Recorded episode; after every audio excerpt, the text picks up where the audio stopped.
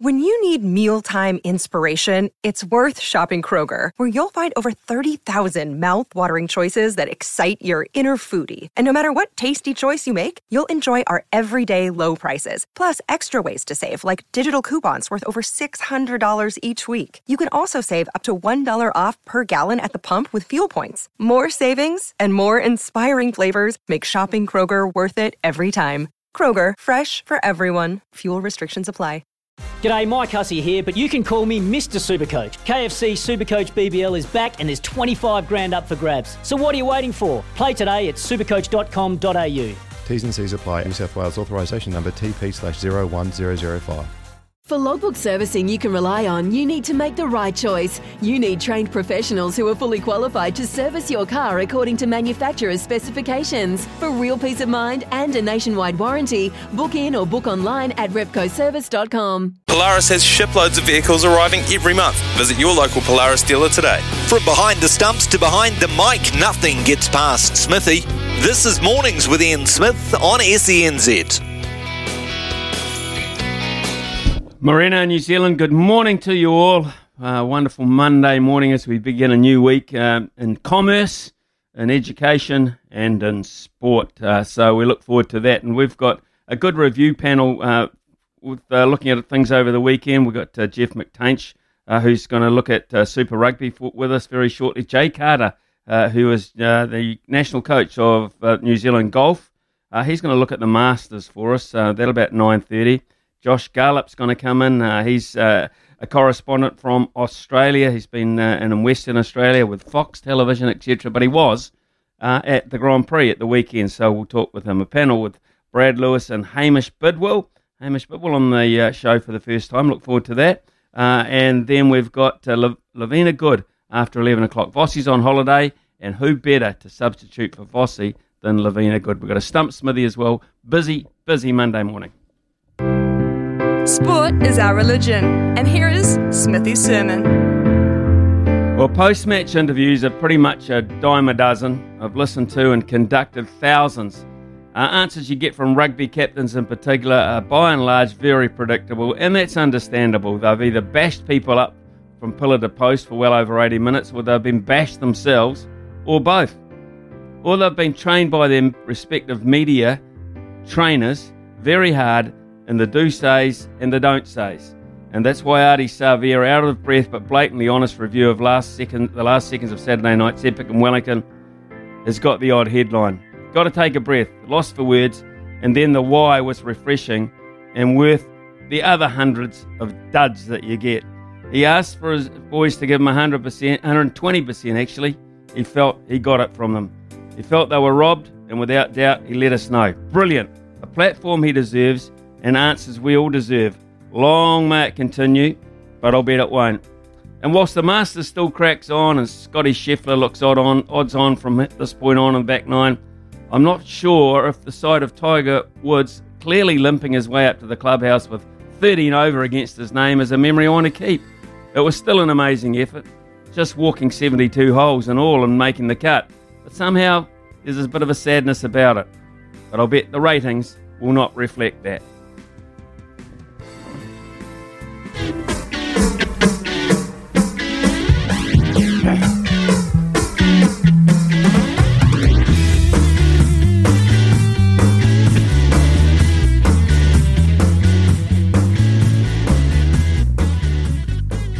Well, it's another big uh, week of Super Rugby action. We saw some dominant performances out of the Blues and the Highlanders, while the Crusaders managed to eke out yet another win over the Hurricanes, the happy hunting ground is Sky Stadium for them. The round wasn't without its controversies, though. Ardie Savea position, petitioned to the referee to have a second look at a potential foul play from Scott Barrett off the game's final lineout. There was also plenty of cards shown throughout the round, both here and across the Tasman. Uh, commentator Jeff McTainsh uh, from Sky Sport, of course, is on the line to give us a full wrap of what uh, went on over the weekend. Uh, good morning to you, Jeff. G'day, Smithy. Yeah, what a weekend of footy it was. Um, entertaining rugby. I, I, saw the game that you're involved with at, uh, at Sky Stadium, and I thought in particular that that was a, a, great one to watch. I mean, both sides uh, at times sloppy, but um, yeah, I, look, there was a controversial finish. I think if you look back in and rewind the tape, you see Scott Barrett uh, potentially coming across on on Ardie Savea. So yeah, maybe they can feel aggrieved, but also on the other side of things, the Hurricanes had their chances to put that game away, and and um, you know perhaps uh, if they could go back in time, maybe Jordie Barrett would have had a crack to uh, to square things up and take it to Golden Point, but. Like it was a it was a great uh, a great one to watch. I think Josh Moorby has, has been an outstanding pickup for, for the Hurricanes. Obviously allowing Jordie to go into to midfield and play 12 where I think he's looking good. He's strong. He's obviously big. Um, he runs good lines. So it's giving Jason Holland a, another option there. And I think Moorby's just, uh, you know, not, not just scoring tries, not just finishing tries off, he's creating too. So they'll be pleased with that. The energy at times was outstanding. Ardie Savea is obviously playing out of his skin at the moment. Um, so, look, they've, they've given themselves chances, mate, but um, couldn't finish it off when, uh, when they needed to. Yeah, uh, very interesting. Actually, just uh, we'll, we'll stay on this game, Phil. I thought the Hurricanes pack was outstanding. Uh, you know, man for man, yeah, there was thir- thirteen internationals in the starting lineup for the Crusaders. Thirteen, but I thought uh, the pack effort from um, from the Crusade, uh, the Hurricanes in particular, was simply outstanding. Yeah, they were, and and again led led by Ardie Savea. I mean, you, you just can't buy the way he's playing that sort of leadership. On the other side of things, though, for the Crusaders, I mean, when you don't have a guy like Sam Whitelock, you don't have a Mitch Dunshea, and they can still run out a second row like that. Um, again, it just shows the depth that they've got. Wasn't their best rugby by any stretch, the Crusaders, but what I think they did well, mate, was was they turned the Hurricanes around and said, okay, if you guys want to play rugby, we're going to peg you back inside your 22. That's where you're going to have to play from. And and they did that. they did that quite well, didn't Yeah. they? Uh, at times, managing Yeah. to break the game open. But um, yeah, I, I thought it was a it was good to watch and a controversial finish. But um, it's the break sometimes. Yeah. Also, we were talking about it afterwards, um, and we we can't remember too many penalties for offside. And offside lines are usually one of the big hits for referees. Uh, it was certainly a penalty against George Bower at one point, but um, by and large, the offside line was, was pretty liberal, which made actually for uh, against a, a lot of comments from a lot of people, actually made for a pretty interesting attacking game. Yeah, yeah. Look, I think we want to see some positive, um, positive play, and I think fr- from a refereeing standpoint, perhaps uh, not being too officious at times and, and letting the game flow is, is perhaps what they're looking for there. Um, so, so I don't mind it, mate. But um, yeah, if you're going to be if you're going to be picky and, and go back over the tape and see if players are in front, then you know perhaps you'll find that. Did notice that a couple of times Yeah. over the weekend, lines were up pretty quick with their line speed, but again, we're wanting to see some attractive footy, and, and the refs are allowing it. Crusaders, I think, will be, you know, Scott Roberts will be disappointed at times. and Cullen Grace coming in off his feet there, giving away some penalties toward the end of the game that a little bit uncharacteristic. So, um, you know, that'll be something they'll brush up on for the Blues, I'm sure. I hope Ardie's not censured for being honest at the end of it. No, no, I don't think so. I, look, I think he, he, he had a he had a point to make. You know, he, he's, he's entitled to make that as the captain, and and I think perhaps um, you know talking to a few people on Messenger afterwards and whatnot.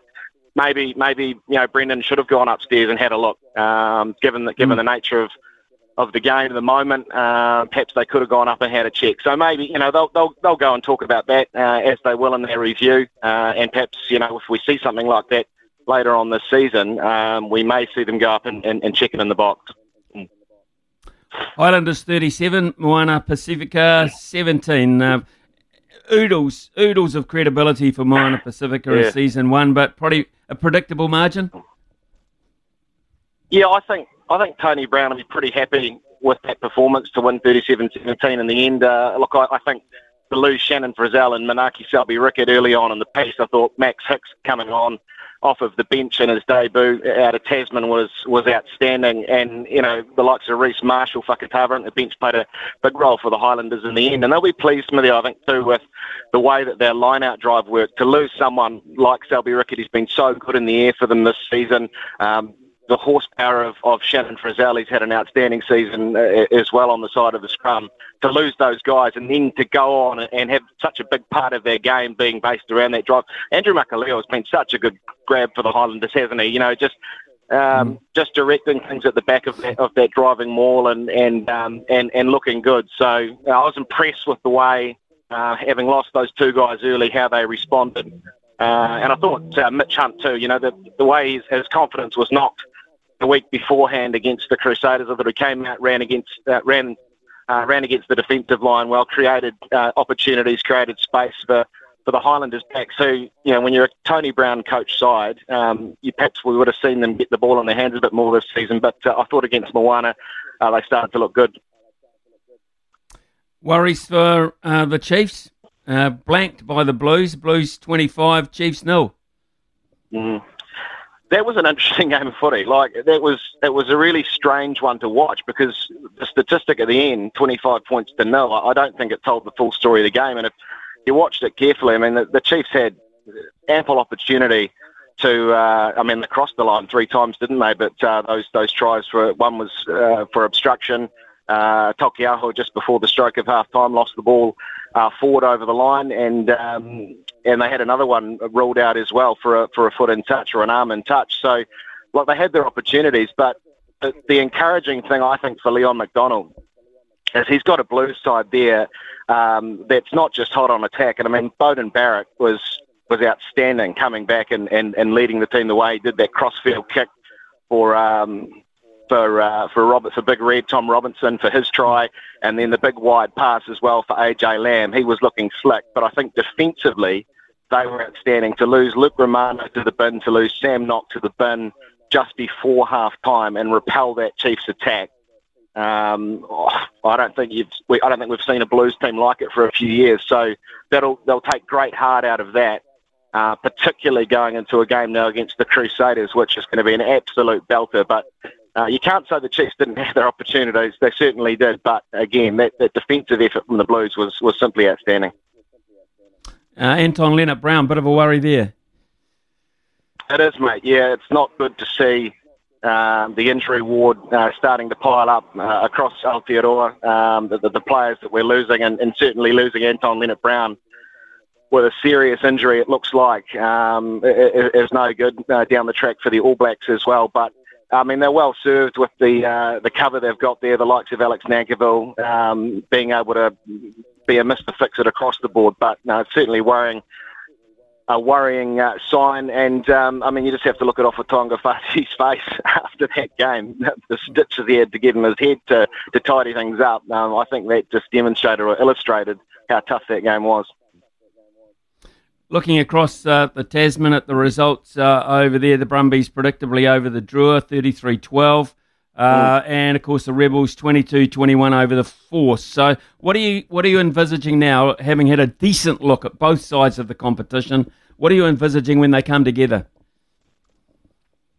Well, it's going to be interesting because um, you know we haven't we haven't been able to play them yet to see to see how things are going to go. So you look at that table at the end of every weekend and you think, oh, the Brumbies are playing some pretty good footy at the moment and they're driving more, worked well against uh, the Endrua. You know, a Wright scored a couple of good tries, um, but it's very hard to gauge. I think when, they, when when we do come to play them, the New Zealand sides, I think will have an edge. Um, just the nature of, of playing these derby matches week in, week out. Um, will be interesting. Be interesting to see how the likes of Moana Pacifica go against these Aussie teams too. I mean, they've had a, a baptism of baptism of fire coming in against the New Zealand teams uh, as well, and as we've talked about, I think they've they've gone pretty good guns early on um, for for a franchise that's new to the competition. So.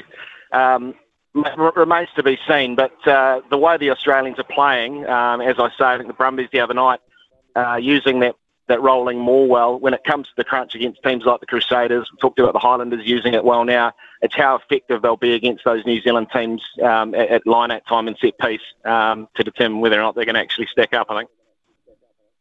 Officiating of the game is another thing that uh, is often something mm. we talk about on a Monday. Of course, people will be uh, talking about uh, the Brendon Pickerill decision right at the end of the game there. Um, but there's it's a lot of interesting ways that they interpret things. For instance, the other night there were four deliberate knockdowns in that Crusaders Hurricanes game, four, uh, and no cards.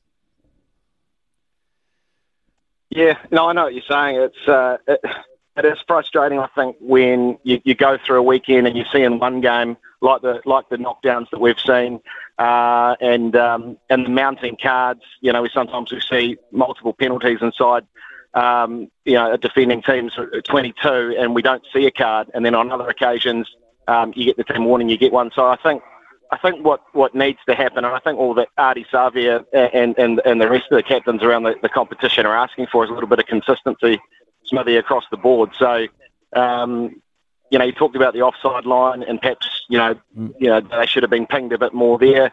I think all, all, all anyone is asking for is consistency. You know, that's that's all we want. So um, hopefully we, we get more of that through the through the competition.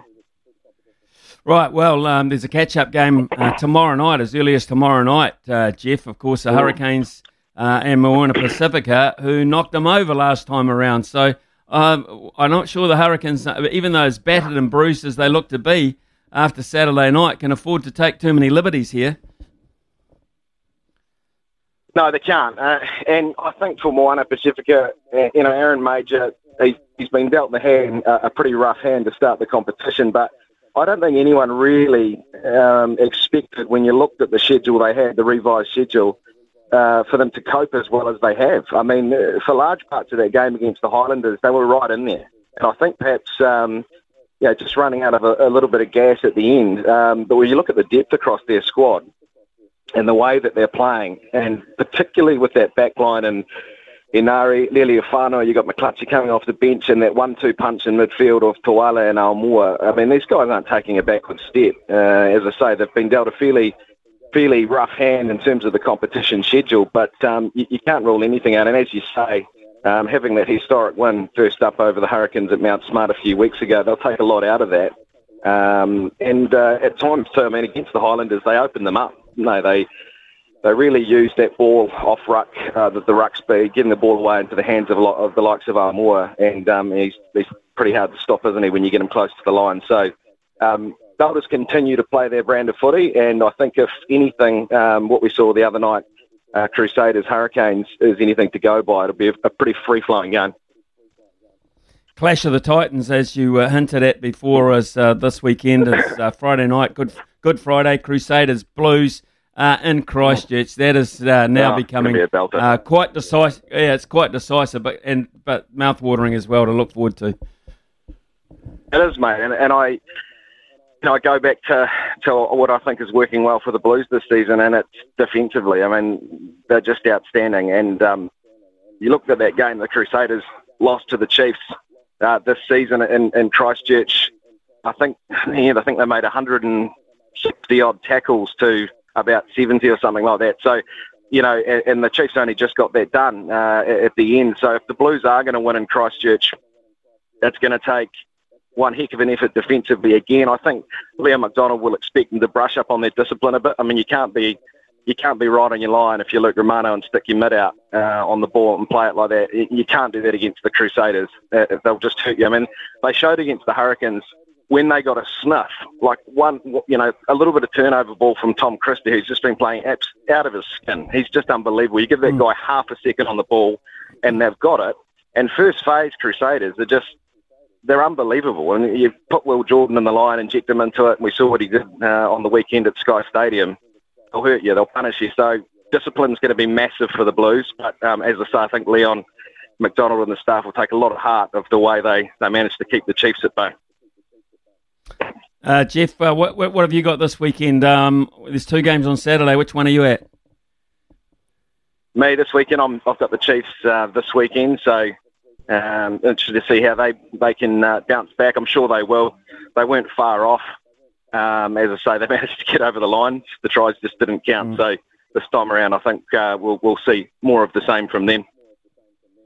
Just before I let you go, mate, if, if I said to you, right, uh, give me uh, two players that you think Ian Foster should be really, even this far out from the first All Black Test, two players that uh, perhaps should be Ian Foster should seriously be looking at out of a new crop. Would you have to?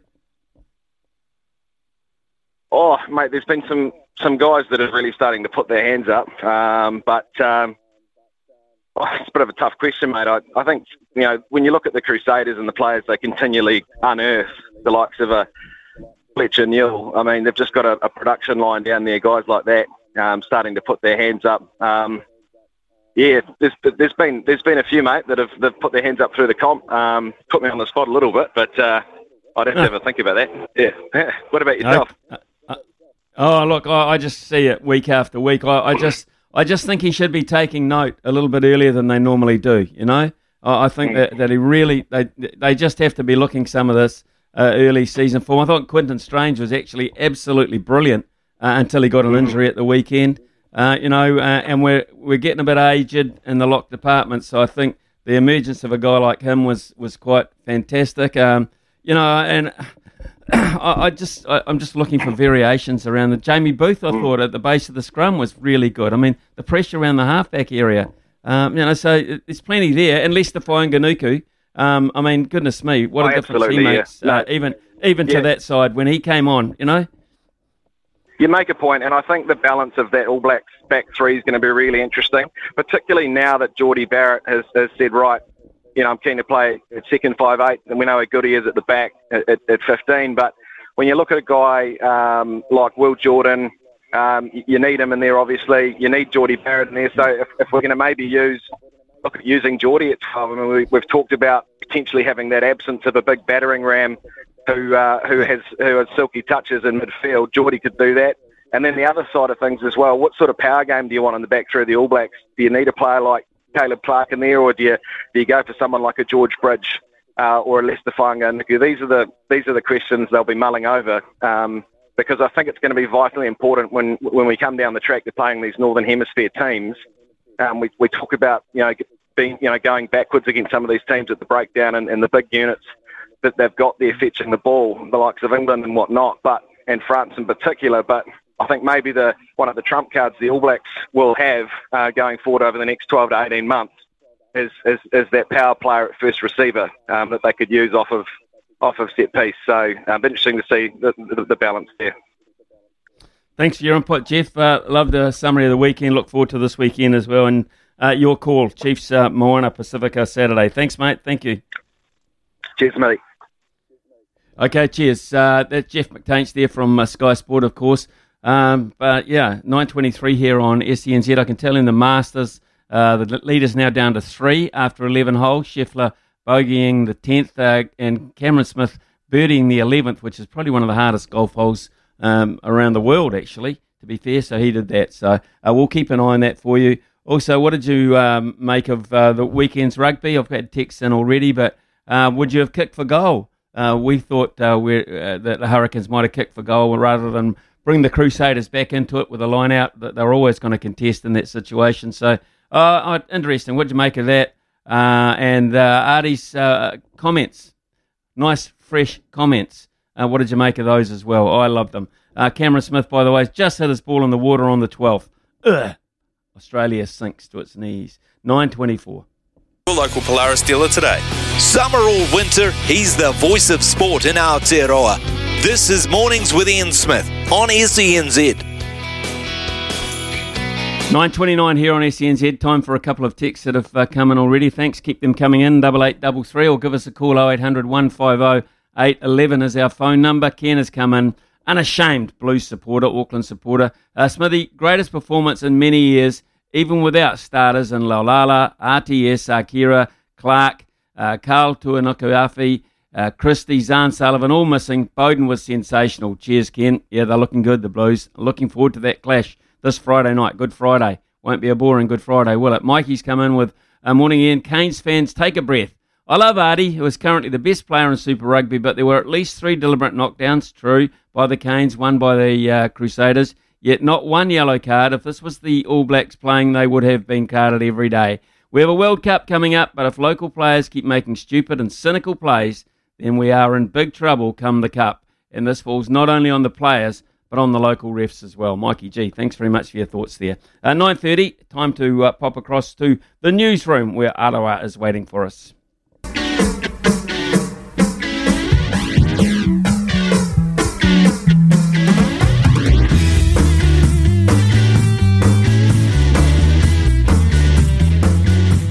Well, it's 9.32 here on SENZ. I can tell you from a, a golf point of view, and we're talking golf right here and now, uh, that uh, Scotty Scheffler's just made a clutch up and down on the par 3 12th, whereas Cameron Smith is about to make a triple bogey 6, which is the end of him. That's the end of Cameron Smith's brave fight uh, this time around, which leaves the only challenger really left to be McIlroy, who is at 6 under four shots behind, and he's got two holes to play. So that's the latest from the Masters. But to get an overall perspective on what's been another fascinating major tournament at one of the most famous courses in the world is Jay Carter. Now, Jay, joins us this morning. He's New Zealand's national golf coach. Jay, thanks for your time. No worries. Thanks for having me on. Hey, mate, national golf, golf coach. Before we get to the Masters, what does that entail uh, in terms of uh, all-round activities as such?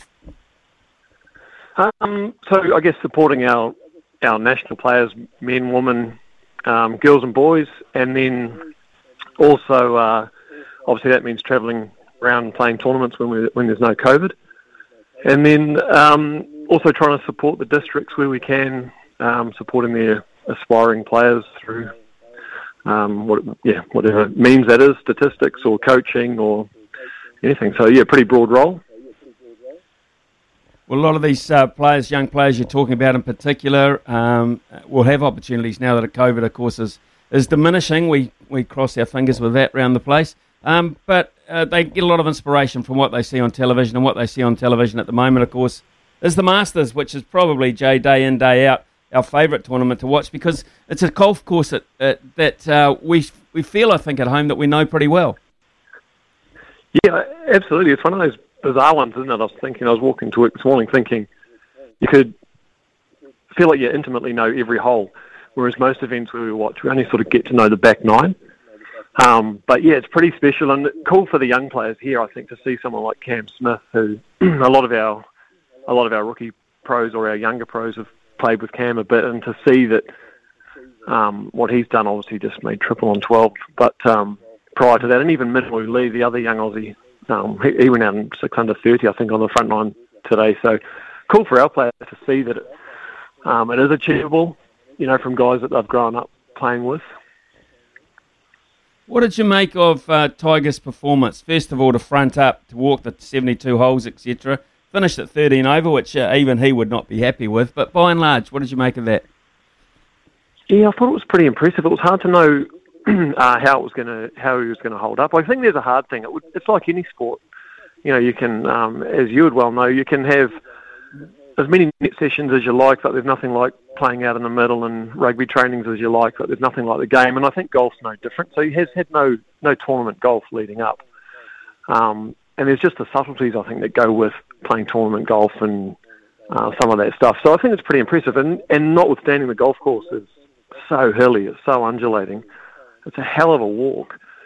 So forgetting the stress that the, his swing would put on his body, just the walk um, on top of that would have made it even harder. So I thought it was pretty impressive, really, and cool to see him back.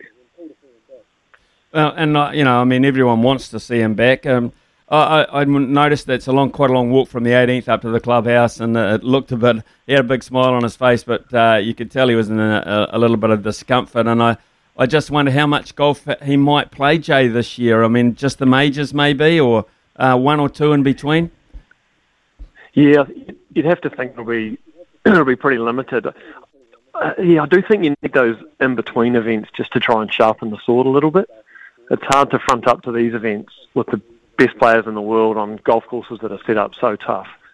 Um, if you haven't, uh, you know, if you haven't had some of that uh, work leading in, um, I mean, this, this golf course is 6,900 metres, which, if you've played Cape Kidnappers or Wairakei or Kinloch off the back tees, they're 6,500.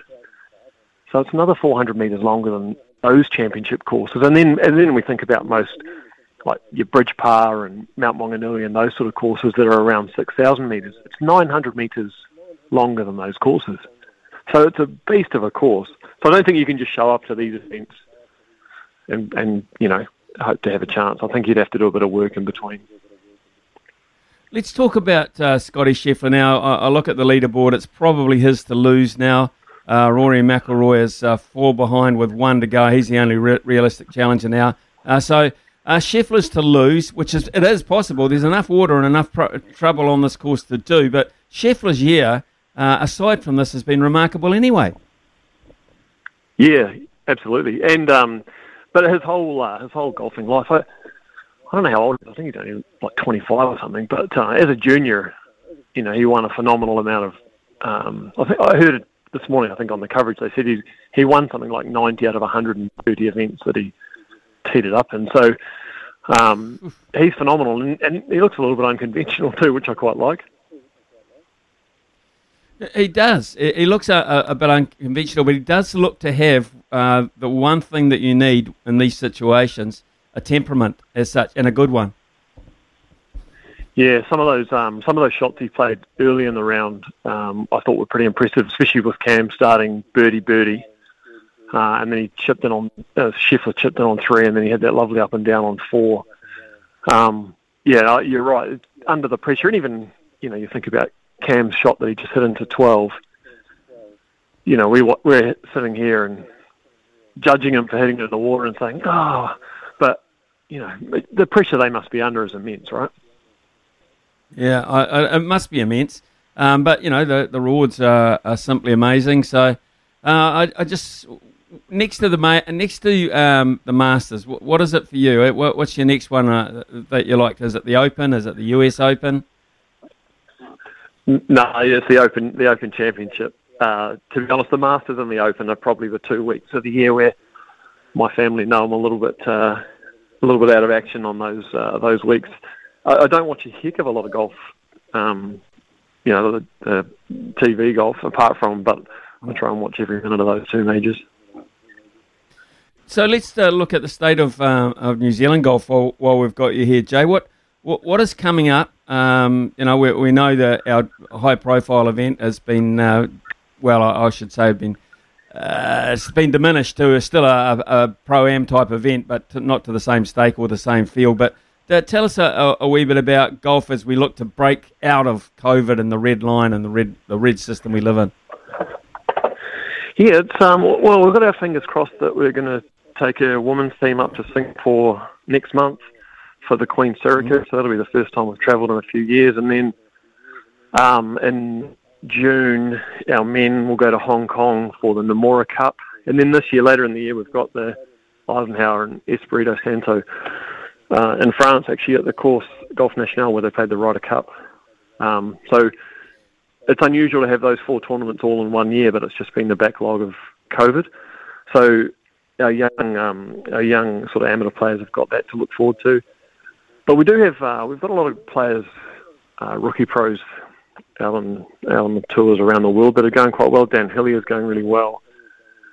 Um, Denzel Ieremia and Nick Voker playing well in America, and Amelia Garvey. So it feels like we're in a good space at the moment with uh, some some new young tour players that'll be hopefully, or certainly the men, hopefully, you know, getting onto the main tour in the next few years to join Foxy. And, and, I mean, even think about Steve Alker. Yeah. Yeah, uh, Steven Alker. I mean, you know, um, how much he's going to make, God knows. The way he's playing, he's just having a hell of a time. But uh, the, uh, one of the traditional pathways into the PGA or the Korn Ferry Tour, of course, is through the American college system. Do, do we have golfers in that system? Uh, yeah, we do. We've got a few. Um, it's it's a little bit of a traditional pathway because in America that's your only option.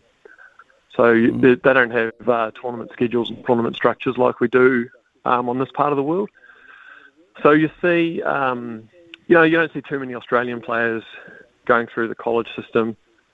Um, we've got a few over there, but a lot of our, I mean, you know, Foxy didn't go to college, Dan didn't go to college. Uh, it's a tough way to crack it. Um, and I think with the opportunities you get with Golf New Zealand, you know, if you're a, a top player and there's no COVID, um, there's a fair amount of international events that you play, like our Eisenhower that we, our last Eisenhower that we travelled to, with Kerry Mountcastle, Dan Hillier, and Denzel Ieremia, and in that field was Collin Morikawa and Viktor Hovland, um, the Højgaard twins from from Europe. So the top mm. amateurs get to they get to play and compete against the best players in the world equally as much as the college players do. So uh, while college is a good option, it's not. It's probably not the only one. Jay, it's been good catching up with you. Actually, uh, update on the Masters. Good to get a little perspective on. Uh, it, it, sounds like you know Cam Smith pretty well, and, and maybe Sam Pinfold as caddy. So, uh, is that the case? Uh, I yeah, I know um, I know Cam's uh, team pretty well, and, and I've known Sam for a long time. Don't uh, haven't seen Sam for years, but um, but yeah, know them well. Know his team. So I was really rooting for him this morning. I was hoping he was going to pull through. Yeah, it looks like he's uh, in a well, I'm not saying he's in trouble on 13. They both got a hit over the over Rae's Creek to get close to the pin. But uh, yeah, okay, so uh, yeah, it just seems pretty laid back sort of a dude, uh, Cam Smith, but. Uh, very looks very disappointed with himself in the last uh, 20 minutes or so with uh, some of his shot play. Yeah, he um he is laid back, but he's also a fierce competitor. He's that lovely balance of um you know that I think some of the best players have. He's he's fiercely competitive, uh, and he's had some good performances in the Masters over the years. And you know, it's probably the last thing he would want to hear, but it'll be one of those learning opportunities, and you see the best players bounce back from this sort of stuff and learn. And it, certainly, I don't reckon it'll be the last time we see him up the top of the leaderboard. Nah, well, he's already banked the Players' Championship this year, the fifth major, so he's done pretty well. I don't think Yeah. he's going to get himself back into contention here. Uh, it's more Scheffler's to lose, actually, I think, from here on in. So good luck to Scott Scheffler, and uh, thank you very much to Jay Carter for joining us this morning. Thanks for your time, mate. Too easy anytime. Yeah, cheers, uh, Jay Carter there, who's the uh, national golf, golf coach for uh, New Zealand. And uh, now that uh, COVID is uh, hopefully loosening its grips on us, uh, he'd be uh, had the opportunity to do his job better and get out and about around uh, our young up and coming, up and coming uh, golfers and our uh, elite ones as well. It's 9:44 here on SENZ. We'll be back shortly. Every month, visit your local Polaris dealer today. Summer or winter, he's the voice of sport in Aotearoa. This is Mornings with Ian Smith on SENZ. Yeah, on SENZ, uh, that is the case also. Uh, 9.49 as we head through to uh, 10 o'clock. Uh, and our show, of course, uh, between 9 and 12 is in conjunction with Polaris. Uh, they are, of course, number one selling brand, side-by-side vehicles. Uh, Polaris has shiploads of vehicles arriving every month.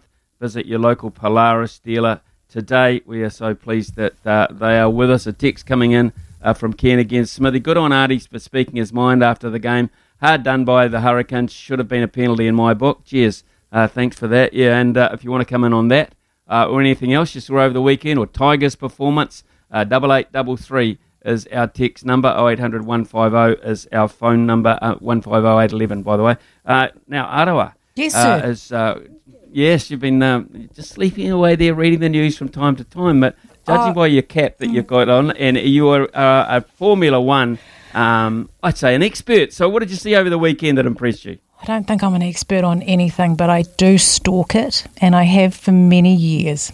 In fact, did you know Daniel Ricciardo, who drives for, for McLaren, has a Polaris? Yeah. I saw this on I didn't realise Instagram last week. He because he, Okay. he was back in Australia. He's, they've got a family farm in Perth. Not stalking at all, Smithy, and um, it's starting to sound like I am. And I noticed in his Instagram photos that he had like one of the the beautiful rub, uh, kind of Ferrari red, sorry, red one thousand, the Polaris one thousands. And I thought, hmm, I wonder if he races around on that in the outback. So, did you watch it the weekend? Did you, were you glued or uh, Yeah, got the, act- uh, the action? Yeah, I, and the it was really strange watching it at a decent hour. Usually, I'm almost a cadaver with moths flying out of my mouth in the wee small hours of the morning, trying to wake up to watch Formula One. Because you know, when they go to places like Bahrain, or even when they're at Silverstone, it's mental time here in New Zealand to watch it. So it was really nice for the first time in like since 2019 to be able to watch it in the afternoon with a wine.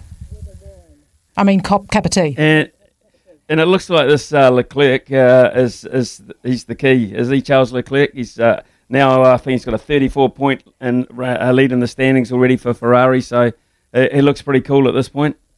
I can't believe that he's got a lead that big when his teammate didn't finish this weekend, and also that they're they're Ferrari's in first place, but Mercedes is placed second, and you'd argue that they have probably some of the worst cars on the grid, but they just happen to keep finishing and getting a bit lucky. Plus, they've got Lewis Hamilton, so you know, whether you love him or you hate him, he can drive, and he can drive a Hillman Hunter probably just as fast as some of those cars around the track. If if you're comparing them with the rubbish drivers, not that there are any in Formula One, of course.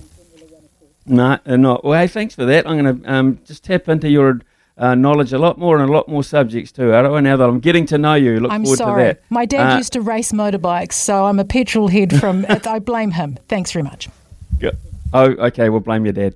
Good on that. 9.53 here on SENZ. I can tell you from uh, the Masters, Scottie Scheffler is uh, teeing off now. Has a uh, three-shot lead over Rory McIlroy, who incidentally just hold his bunker shot. So there's still pressure on Scottie Scheffler. Hold his bunker shot on 18, and 30 seconds later, Collin, Mor- Collin Morikawa from the same bunker did exactly the same thing. Remarkable viewing at the Masters. It just does not seem to stop. Uh, when we come back from uh, our break here, uh, a quick chat. Uh, in fact, we'll have a multi, shall we? We'll have a multi. Joey's Joey's in charge this morning. Give me the thumbs up. We'll have we will have a multi just going into the 10 o'clock news. Every month, visit your local Polaris dealer today. Summer or winter, he's the voice of sport in Aotearoa. This is Mornings with Ian Smith on SENZ. You got to know when to hold 'em, know when to fold 'em, Smithy's multi. know when to walk away, and know when to run. Bet live on your favourite sports. Download the TAB app today.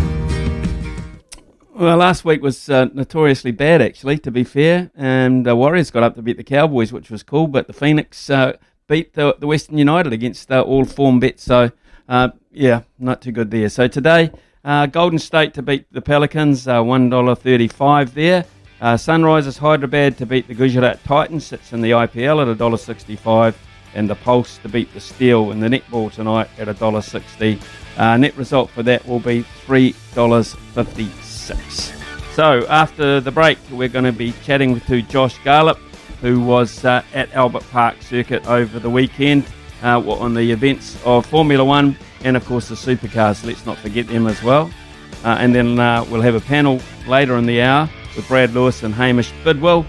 A number of things to talk about. NZ. Polaris has shiploads of vehicles arriving every month. Visit your local Polaris dealer today. From behind the stumps to behind the mic, nothing gets past Smithy. This is Mornings with Ian Smith on SENZ. And it is 10.03 New Zealand time as we uh, head into the second hour of the show this morning, and it doesn't appear as if Cameron Smith is going to give uh, Australia golfing glory, but they had uh, plenty of glory over the weekend because they hosted Formula One again back at, at Albert, Park, Albert Park in Melbourne, third race of the season.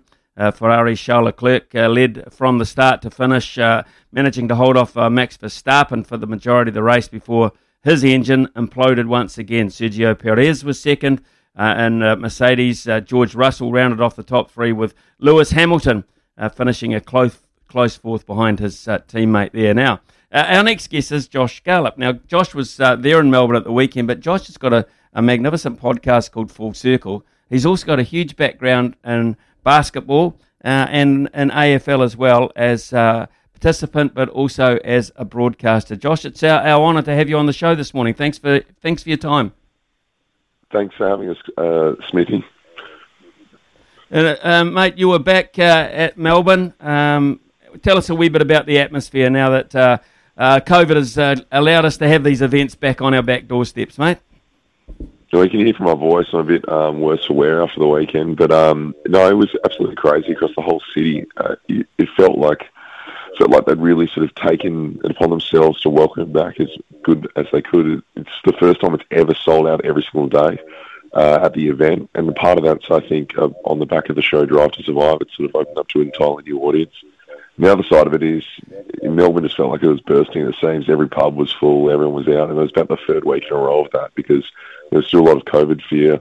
Even three weeks ago now, it feels like everyone sort of kind of emerged, and, uh, and you got really that vibe at the track. It, it was like a festival, and um, I think it was just another great experience. And on top of it, you had Dan Ricciardo finishing sixth, and then in the wings, the the next in line, Oscar Piastri, doing plenty of uh, events over the weekend. That's their backup driver for Alpine, who's also from Melbourne. And, and the clever thing was, Josh, uh, we'll get to Formula One in, specifically in a minute, but they combined it with uh, supercar racing as well. And of course, uh, you had uh, Chas Mostert, Shane Van Gisbergen uh, to the fore in that. So it was a real feast for you guys. It was it was really good. Like uh, for a lot of people that probably aren't V8 Supercars fans, but they are drawn in by F1. It's truly the opportunity to promote motorsport, and uh, pretty much everyone from Australia that's involved in some capacity in that was either over involved in uh, some of the, the pre earlier shows or the there was a lot of sort of um, exhibition races and things throughout the entire day. So there was a lot of people we, we met uh, over the day, over the couple of days, were guys that had finished their their one or two things to do, then we're in the lounge hanging out and um, reaping the true benefit of the thing, and that's a couple of free drinks and a couple of free canapes, Smithy. Yeah, yeah, and uh, well, whatever it is, and but a bit of yelling and screaming as well, by the sound of it, Josh. Um, hell of a weekend for you, mate. Uh, no, I, no, six months six months ago you wouldn't be talking to us because you'd have the you'd have the virus, but now we know it's just a weekend in Melbourne. That's right. Uh, no, it was a very good weekend in Melbourne. And they, um, I think that was cool. That, it, there was so many. I haven't. I'm originally from Perth, Smithy. I haven't left Perth in about yeah. two years. So to come out back to Melbourne and um, just see at, at full force again, and after what they've been through as a city, was really cool. Okay, let's uh, look at the, uh, the, um, the, the Grand Prix itself. And Dan, Danny Ricciardo, as you say, finishing sixth. Uh, that was above expectations. Yeah, I just think McLaren in general performed really well over the weekend. They had a really good season two two years ago. Um, and they dropped back a bit last year, and this year they're hoping to respond, but haven't had the start of the year they've expected to have Stroll and uh, oh, sorry, have Ricciardo finish so well. Uh, in particular, who's had such an issue with the car recently and his home home uh, Grand Prix, I think he would have left extremely happy. Um, it's clear that Red Bull, when they can stay on, and Ferrari are the the better machines this year. They've figured it out. The the changes to the car um, quicker than anyone, and they've they've obviously come out of the gate very very fast. Uh, so for McLaren to get the result they did, I think you uh, you have to be really happy, and I, I'm sure I'm sure it was behind the scenes, McLaren were very happy as well. A lot of points for them this weekend. Massive disappointment for Red Bull fans and uh, Max Verstappen, of course, the defending champion, uh, forced to retire yet again. Same problem as in Bahrain. Yeah, it was a bit bizarre. He's had the most polarising start to the season, hasn't he? He's, he's crashed out twice and then had a podium and um, lifted a cup that uh, in between. So he's still sort of up there, but he's now sort of this is the sort of thing that'll hurt him later in the season and potentially he's really like competitive guy. Obviously, everyone sees that, and he's a very sort of switched on guy. But um, a couple of mates saw him walking around in the paddock after. Didn't seem too upset, well, visibly anyway. I'm sure he was gutted, but he wasn't kicking chairs or anything. So um, I, I assume there's there's more to come down. And then in the constructors' championship, see Red Bull slip now. They're actually behind Mercedes, so uh, they're the the the poor start they had in Bahrain is impacting them now. So obviously, uh, it's only we're only three races into uh, the season. Le- Leclerc has uh, 71 points, Russell 37, uh, Carlos Sainz Jr. 33. So uh, there's a lot of obviously a lot of motor racing to come, but early signs are good for the, the this Frenchman Charles Leclerc. Tell us a wee bit about him. Um, oh, Charlie is re- really liked around the track. Everyone seems to really enjoy him. He's sort of always been a very talented driver. Um, and early in his career, I believe he was one of the, the best uh, F2, F3 drivers before getting his chance at F1. And then uh, I, I, just think he's sort of right time, right place. He came to Ferrari and they didn't have the car to match. Now this year they have the best car. And you see that in the celebration from the entire team. It's really is a team sport when you see these guys. It's not just not just Leclerc. His his entire team seems to be right right now. They've got um, he's got a very good trainer. He's got a he's got uh, the car going great, and the mechanics. You'd see them celebrating more than anyone uh, when they really sort of celebrate a team win. So um, no, I can't really say anything poorly about the man. He's doing doing great. He's pretty pretty marketable too. Like he's a good looking young man. He's um, sort of F1 purebred, and uh, yeah, as you said, he's something like a 37 point lead now. So it's crazy that we're only three races in and it's already building out that way. And a guy like Lewis Hamilton, who has won seven uh, titles himself, now is sort of nowhere near this sort of far younger, maybe the next generation of driver. Yeah, it's interesting actually. I mean, there's not much for Lewis Hamilton or Sir, Sir Lewis Hamilton to achieve much in, in, Formula One anymore, but there he is again going around again, finished, uh, what, uh, fourth uh, at the weekend, so a creditable finish there, not quite podium, but where do you think his mind is at, knowing full well that his car probably is just not going to be quick enough? Oh, it'd be frustrating. I think that's like the most frustrating thing about the sport is it's not on yourself going to work out. You can only do so much. There's a lot of uncontrollables. I think um, to watch with that too is like George Russell came over this year and he's doing doing well. Got his first podium this season uh, on the weekend. And at some point this season, I mean, we've seen with Toto Wolff, he's probably going to make a decision that they have to pick who's the start, who's basically the first driver. Uh, it'd be a pretty hard pill to swallow a seven-time world champion to say, okay, I'm going to let you, I'm going to help George Russell win a championship. So I think that's one to watch uh, as the season plays out. Not whether or not he wins, but whether or not he's being told to let George Russell overtake at times. Uh, Josh, how long uh, is uh, Albert Park locked in for? Uh, I, I, in case you're throwing me a rough one, I don't know off the top of my head, but you'd have to think it's a like it's one of the jewels in in the F1 tour. Like they obviously have their huge ones. Like Austin's always been a favourite with the drivers, but also they put on such a show. And then Monaco is such a huge one as well. But I mean, there's no reason why Albert Park can't tick on I, unless Sydney's like making maybe maybe V'landys wants to make a push for Sydney as well for the F1. Who knows? But um, uh, yeah, I, I, I can't I can't picture it changing anytime soon. Maybe they maybe just need to change the contract. That's all. Okay. Uh, whilst we've got you here, I know you've got a massive background in other sports as well, and uh, you've got your podcast Full Circle. Uh, I'm just looking at uh, the basketball side of things on both sides uh, of the world. NBL, who are your winners or who are your likely winners in the NBL this year? Um, oh, I, the Sydney Kings are absolutely rolling. So I, I wouldn't be surprised if they claim it all right now, but it's whether or not their momentum's peaking at the right time. But they just have so much depth. You have three amazing imports and three, and then all these role players that have bought into Chase Buford, their coach's system. So if they do, if they keep going the way, there's no one that can beat them. But you can't back it can't lose faith in a team like uh, Melbourne United and even Perth, the Perth Wildcats. All the rain games of theirs are at home. If they can knock off some more wins, find some form, they can potentially make a run as well, especially with their uh, MVP Bryce Cotton. Uh, and then, in, in, saying that, though, the New Zealand Breakers, just speaking to your audience as well, Smithy, mm. they've had a tough season. They've been locked out of the country for a big period. They've um, they they've really fought, and they've got these two young next star players who've really shown flashes, and with that, they've been inconsistent. Every single team's been exciting to watch this year, which has been great, and there's been upsets throughout the entire season. So even the Breakers, who have a really have had a really tough lay of the land and schedule, uh, I, they're one of my favourite teams to watch. So uh, even though even though I think it's probably Melbourne Melbourne United or Sydney, uh, tell you what, every game, even left in regular season, has been, has been awesome. And uh, just looking a bit further afield, we're getting at playoff time, Josh, in the NBA. What what have you made of that? And uh, is there a standout for you there? Uh, probably the standout to say that LeBron's not playing.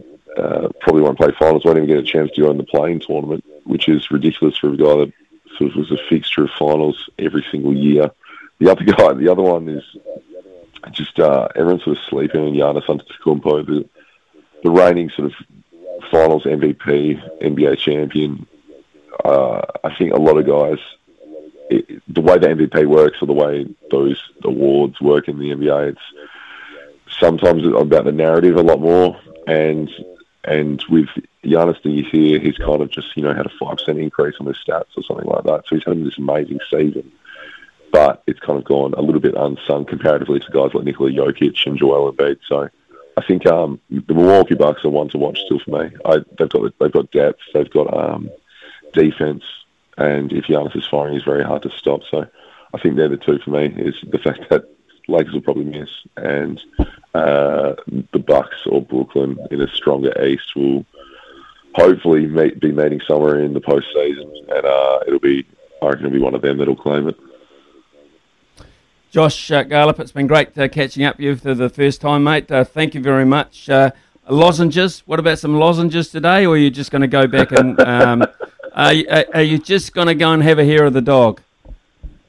Uh, no, no, no way in hell. Um, I'm going to. I've got a heap of work to do. I've got to meet somewhere in Melbourne in about 20 minutes.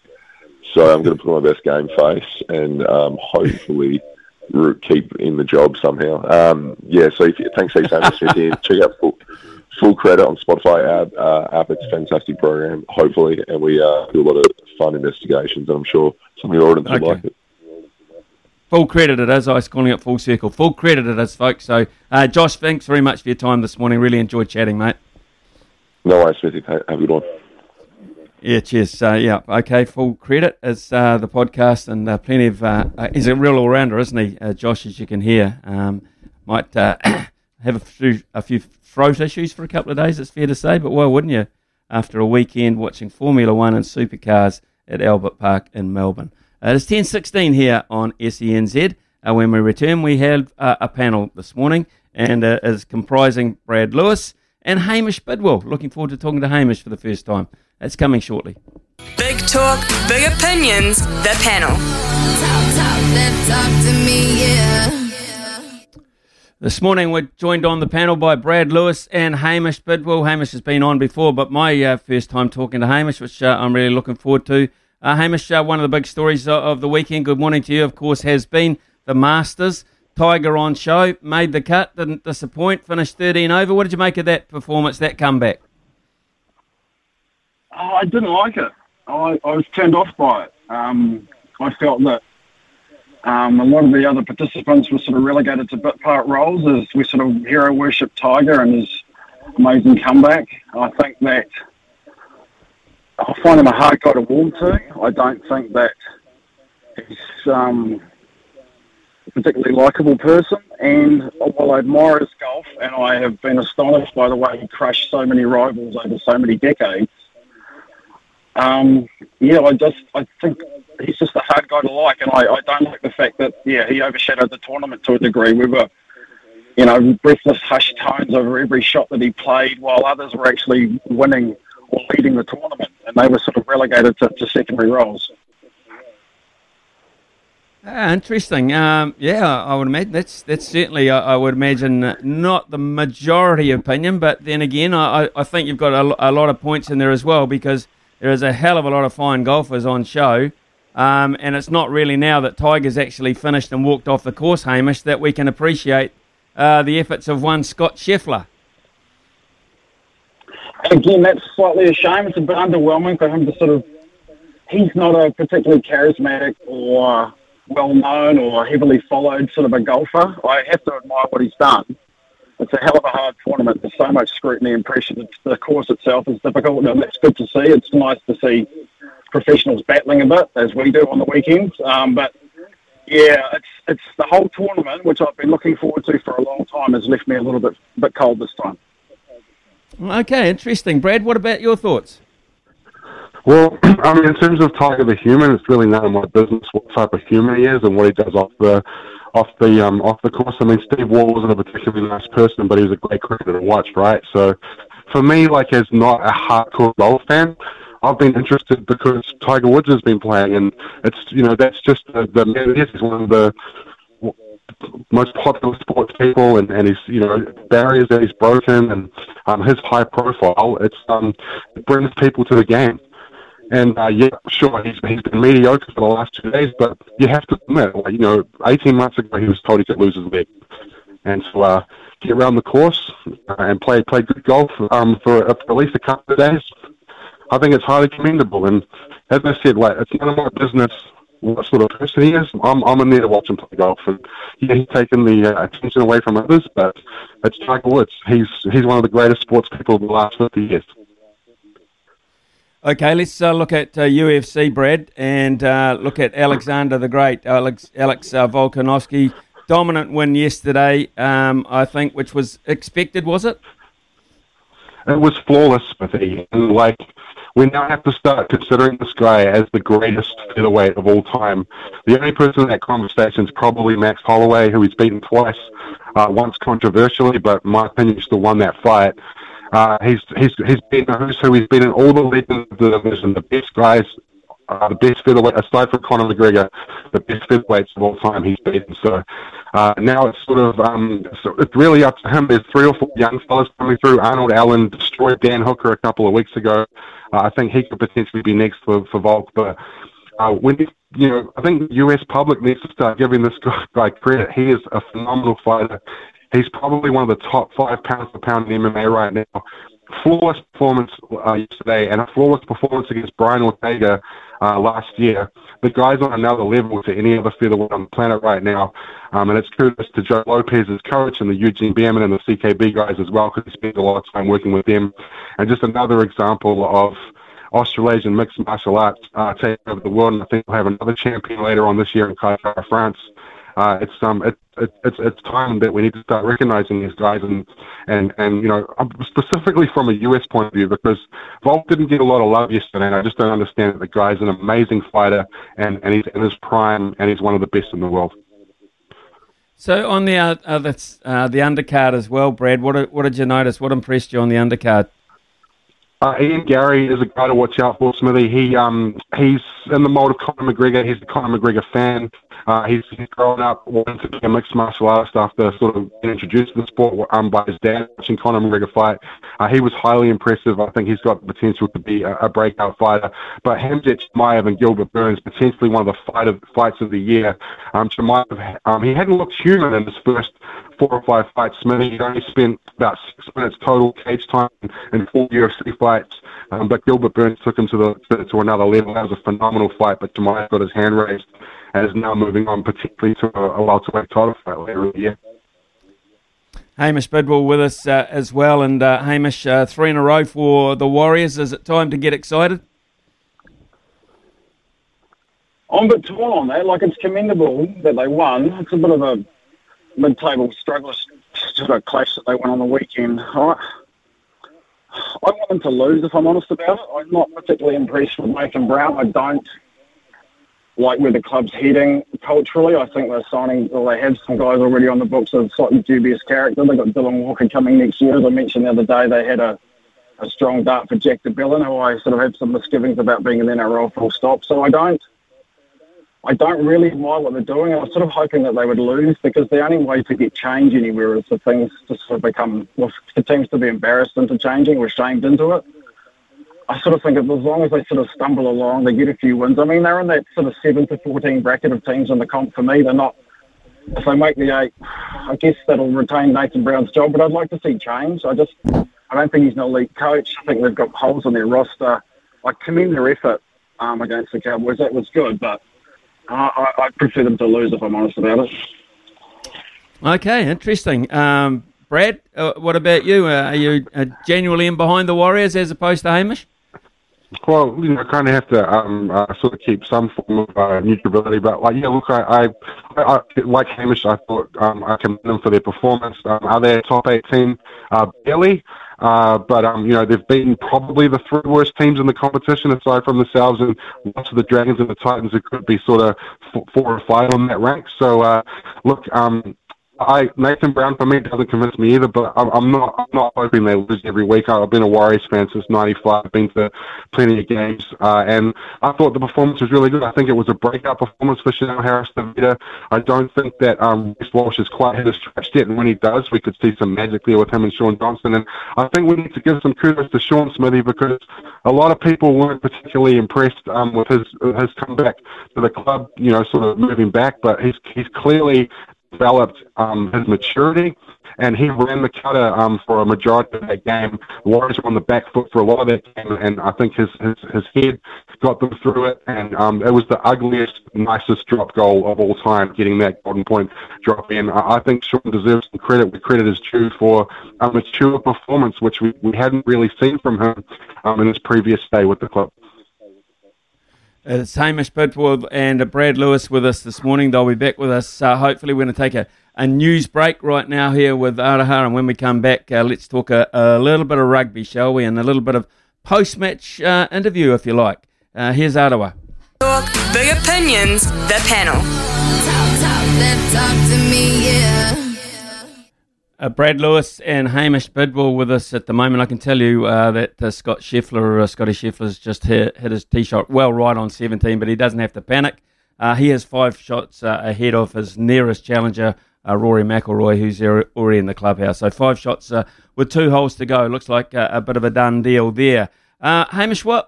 it's been a week since we we saw the end of the Cricket World Cup. I just wonder how quickly New Zealand cricket will react to to uh, what happened there and um, and perhaps make a move, bearing in mind the Commonwealth Games are only, what, uh, four months away?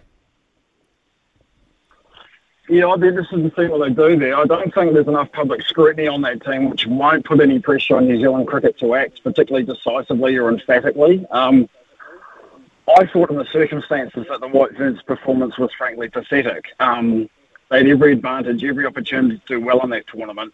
Now you can say that how it finished up, they probably finished where they are. You know, they're about six out of out of eight. They're probably of that standard. But given the circumstances, the home conditions, the opportunities and matches they had to win and couldn't close it out, I was pretty disappointed. I'd love to see, and I have some bias there because I, I played cricket with him for a long time. There's a guy, Lance Dry, that coaches the Wellington Blaze. Now, he's he's a real thinker on the game. He has some really high standards. He builds good teams. He hasn't had a lot of exposure at domestic level yet. Is his first year with the Blaze, having been a Firebirds assistant coach prior. But I think he's the sort of guy who could invigorate a team like that, who could demand some standards. You're not going to get far with women's cricket teams ranting and raving. I understand that, but Lance knows that too. And I just think if they take someone from within the sanctum who's already there, like a Jake Gordon, for instance, and make them head coach, I don't think you're actually gaining a lot or, or making huge strides. Um, I'd like to see New Zealand cricket actually treat the White Ferns with the respect and the media too, the respect they deserve. We sort of give them a well done, nice try, hard luck, better luck next time sort of treatment. And I, I think they deserve better than that. I think we should demand better than that. And I think that they have an opportunity, yeah. talent wise, to do better than they are. And I'd like to see that happen. I actually concur with you greatly on that. I think that um, with um, with your desire, Hamish, to to get uh, parity in terms of coverage and all that sort of thing that comes in it, and, and in the end, money, uh, conditions, etc. Uh, I think that that does uh, all of a sudden uh, you're obliged to actually cop relatively regular criticism if things don't go wrong. And in the past, we've we've sort of shied away from that, haven't we? Well, there was a, I forget the game, for instance, of off the top of my head, but there was some dopey running, and you said that in commentaries, and that's actually not good enough. And, and that was sort of out of character because no one ever really says things like that or states an honest opinion for fear of being called a misogynist or negative or whatever you like. It's it's always too supportive, too collegial. Yeah, I, I totally agree, and uh, I, I, think the time has come, and, and all our women's sports, which are gaining parity in terms of their coverage, uh, that becomes a factor, and we'll see if it does. Um, uh, of interest to me, uh, that turnaround performance, uh, by the way, Brad, of the Phoenix, they got two hidings. They win 4 1 over the weekend. They're not far away from being. Um, from playing at home, the first uh, team of, of our franchises over in Australia to get some home treatment all of a sudden. They must be so looking forward to that, and I, I kind of think they'll get well supported.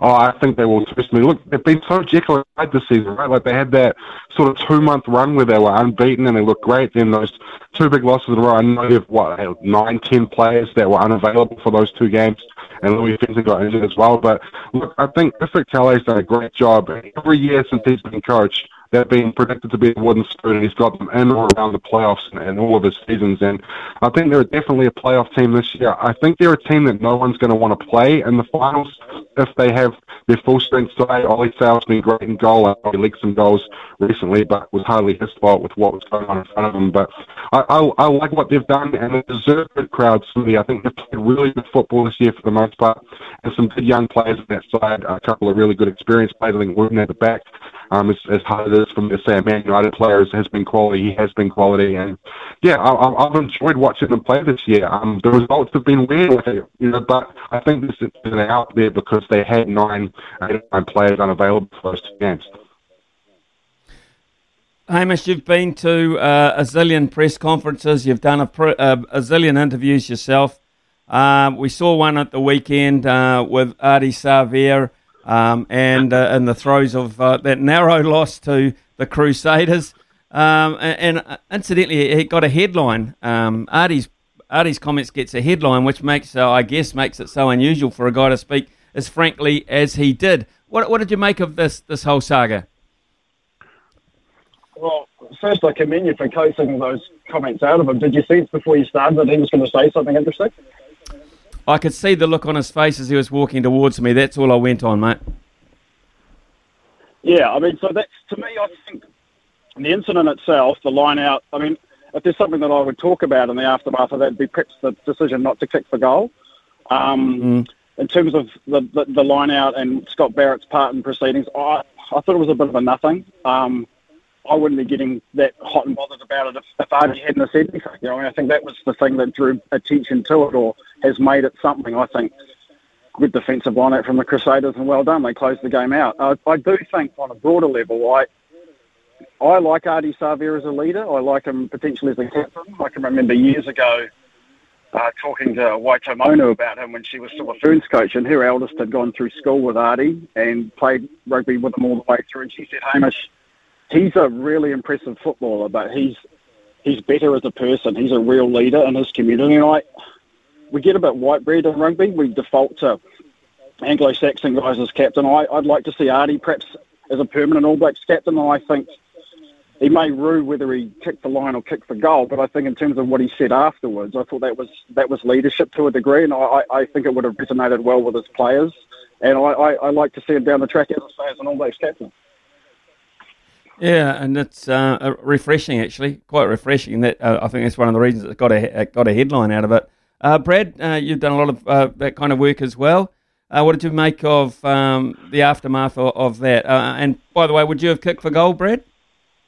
Uh, look, I think where the Hurricanes are at, right, they kind of needed the victory, but I mean, I guess you'd have to ask a Hurricanes fan that, right? So, uh, look, I, I can see Ardie's Ardie wants he's a winner like through and through, right? So for him drawing, I think was it Anton Oliver once said all that crap, and I'm not here to draw tests, I'm here to win tests, and uh, I think Ardie probably felt the same way um, in that game, and I don't, I don't particularly have a big problem with it. Um, that they're trying to um, advance their position and, and beat the best team in the comp. Uh, and I agree with Hamish, like it's debatable whether or not were penalties there. I mean, one side of the coin you can say yes, the other side you say no. But I, I agree. Refreshing comments. Um, he handles that to be really well. Yeah, I, I, I like how he started. I like what he brings to rugby. He brings honesty and he brings brings like a, a sense of realness, right? Like everything that comes out of his mouth, you feel like he means it, and that's that's not the same stuff going to give full credit to the opposition. Or disappointed with the way our set piece went. Like he'll actually tell you his true thoughts on the game, and I, I like it. And um, yeah, All Black captain, man, I can I can see that as well. I think he's definitely in the leadership group, right? So um, I, I wouldn't have a problem with that as well. I just like what what he's made of. I think he's he's a he's a leader through and through, 100 percent. Uh, Hamish, just uh, f- finally, the battle um, at 10 again is going to rear its ugly head very shortly for the All Blacks. Beauden Barrett looked particularly uh, good on Saturday, um, but um, one of my colleagues uh, has, has, continued to ask throughout the season, where is Richie Mo'unga? Uh, when is the Richie Mo'unga standout performance coming? And he was a little bit, uh, I think, a little bit shy of that as well at the weekend. Yeah, I think for everyone's sake, they just need to go with Barrett and, and put any debate to bed. I think they did him a terrible disservice in 2019 by shunting him to fullback. Uh, it was his time having served an apprenticeship under Carter to lead a team to a World Cup to take ownership for a campaign, and he didn't get that opportunity. Um, I think he's done well in some respects to stick it out. I, I think a, lot of guys of less character than Beauden would have bailed. They would have said, like, you've stuffed me around, I'm off. Um, but he, he has stuck around. Mo'unga is underwhelming at the moment, and he hasn't convinced, despite his previous years of great super form, he hasn't convinced on the test, test stage. And I would, I'd give it to Barrett. I'd say, look, let's take any debate out of it. It's your team, you lead it, you take responsibility for the results. And I think that'll give everyone some certainty, and I think it will allow Barrett to play with a, a level of confidence that perhaps he hasn't had. I think that the debate has undermined both players. Um, I know you want to have contestability. I know you want to keep incumbents honest, but I actually think they've undermined the confidence of those guys. I think a team has to have absolute clarity and certainty that it's his team and he's running the show. And I think the way that's been managed has been pretty poor and undermined both guys, as I say. Well, Hamish Bidwell, Hamish Bidwell has been fantastic this morning. Some very forthright thoughts, uh, as has uh, Brad Lewis uh, on the panel. So I thank you guys for your participation uh, and look forward to chatting you uh, to, to you again uh, on the panel. We'll have another one the same time uh, tomorrow morning. A lot of fun that one. It's 10:42 here on SENZ. Polaris has shiploads of vehicles arriving every month. Visit your local Polaris dealer today. Summer or winter, he's the voice of sport in Aotearoa. This is Mornings with Ian Smith on SENZ. And it is 10.47 here on SENZ uh, in the mornings, and uh, that, of course, is in conjunction with Polaris.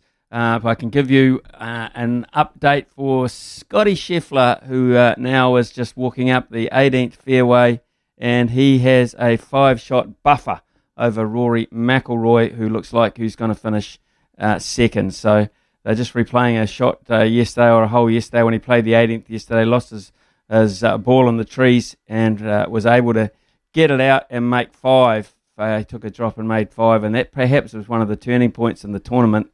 How he made a five when people were looking at maybe a six or even possibly a seven. He made five, and that perhaps gave him confidence today. Uh, I think it's fair to say Cameron Smith gave him for a run for his money first thing. Uh, Cameron Smith birding uh, holes one and two, and the lead was down to one. Down to one, and then uh, Smith made a couple of errors. Scheffler has been very, very uh, consistent today. There's uh, no doubt about that. He hasn't wavered at all. It was after someone. It was up to someone to come after him big time. Smith had the best chance, but Cameron Smith, as they stride up the 18th, is now seven shots behind. Shane Lowry at the moment will finish at least third. Um, will finish uh, at least fifth. Uh, it's up to where Smith finishes on this last hole. But Scheffler, Scottie Scheffler, will be the next um, Masters champion. He'll get a green jacket very shortly out of the Butler cabin, uh, and he will be the fifth number one world ranked golfer to win. That's behind Ian Woosnam in 91, Fred Couples 92, Tiger Woods 2001, 2002, and DJ Dustin Johnson was also ranked number one in 2020 when he actually won the tournament. I got a text in here, and the lads have helped me out with this too. Mike from Christchurch. Morning, team. I was just wondering from Saturday's Good Oil show, uh, well, how successful has that been with the Punters Club? Uh, they won uh, around 131, Mike. Uh, they actually uh, won 166 bucks. Steve Davis said, uh, I was wondering, does it go into my TAB account, which they asked at the start of the show. just have not received anything yet. Yes, it will. The TAB, TAB Brian's given me the thumbs up there. The TAB are aware of that and just be uh, patient, Mike. You'll certainly get that in the early part of this week, and uh, you'll be able to uh, reinvest or take your 166 bucks somewhere. But uh, yep, you're a winner, and you will get paid. The TAB are aware of, of your details. I have been uh, led to believe there, and uh, I don't. I never ever mistrust Brian Rarieri. It just doesn't pay to. look, we've got NRL coming up after 11 o'clock. Now, we've not got Vossi. We've not got Vossi this week. Vossi's on leave. But we have Lavina Good, and boy, does she love her rugby league, and boy, does she know her Warriors. So uh, we're going to have a good chat with Lavina after 11 o'clock on Rugby League. Uh, EPL fans will be interested in a couple of the results uh, this morning. Two very key results, actually. Manchester City and Liverpool drawing 2 all. Uh, that, of course, means that they're both still one point apart. Man City 74, Liverpool 73. So the race for the title is astonishingly interesting. Astonishingly interesting. When it thought uh, everyone thought for all money as if Manchester City were just going to run away with it. Uh, Spurs had a good win over the weekend, uh, so they've uh, just got a three-point buffer on Arsenal in fourth position. Uh, uh, that means that Arsenal are still there, though they have a game in hand on Spurs, so that's interesting. Big result over the weekend for Everton, beating Manchester United 1 0. that was substantial and, and very interesting as well uh, which means they have now a four point buffer on third last place. Uh, and that is uh, occupied at the moment by Burnley, who surprisingly, I would think, lost to Norwich 2 0. Uh, and that was a result that really does hurt Burnley. Of course, Chris Wood's uh, um, old club, Chris Wood scoring for Newcastle, uh, and they have got themselves out of trouble, I think it's fair to say. So, looking like Burnley, Watford, and Norwich for the Downers, and Manchester City and Liverpool fighting out uh, for that final spot. So we'll take a break here. When we come back, Louis Herman Watt and the TAB before 11. Polaris has shiploads of vehicles arriving every month. Visit your local Polaris dealer today. Summer or winter, he's the voice of sport in our Aotearoa. This is Mornings with Ian Smith on SENZ. The loveracing.nz update. Your home for everything thoroughbred racing. Visit loveracing.nz racing's biggest fan. Louis Herman Watt with us uh, again, and uh, there was a heck of a trial, a catchweight trial at Rotorua uh, on Saturday before the real racing began. Louis and uh, Levante's trial was very, very classy. Uh, man, oh man, what's coming up for Levante? Yeah, Smithy, bang on. Uh, look, we've got Levante, we've got um, Coventina Bay, we've got on not Entriviere, I don't think. Um, Imperatriz. They're all running in the thoroughbred breeders at Te Aroha this weekend, Smithy. As Cam Smith just puts out, pretty valiant effort today, but not good enough. Scottie Scheffler wins the Masters, mate. That's a uh, pretty incredible yeah. effort by Scottie Scheffler this morning. Yeah, look, he's going to win by five, and he has uh, missed. Uh, he's going to win by four, actually. Just missed the two footer to win it. I imagine he can do that with uh, that many shots in the bank. But probably the worst putt he's hit all day was the one to win. Uh, so very romantic. Um, Louis, uh, I, I, got your take on uh, the results over the weekend, the interview with Nash Rawiller, which was pretty cool. But man, we'd, we'd love to see better tracks for the classics, don't we? Yeah, well, just anything other than that. I mean, that was so wet, Smithy. It was so wet. Like, that was just gnarly. Do you see they had the helicopter out there trying to dry it? But when it gets that wet, there's Yeah. not too much you can do. Hey, hey, we're, we're off to Brisbane soon enough, though, and the uh, hopefully the carnival up there, the rain stays away because lots of Kiwi horses are going up, including on Trivier, Sword of State, Coventina Bay. So that'll be a hoop.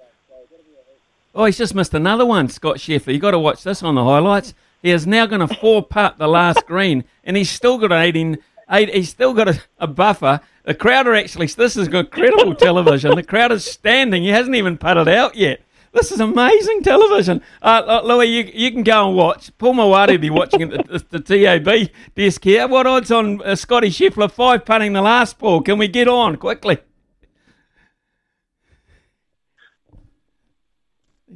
I, I can't. Uh, is Paul there? Paul Mawadi there? Oh. G'day, Paul. Yeah, I'm just watching the buddy. bizarre scenes here. Bizarre scenes up in Augusta, at Augusta.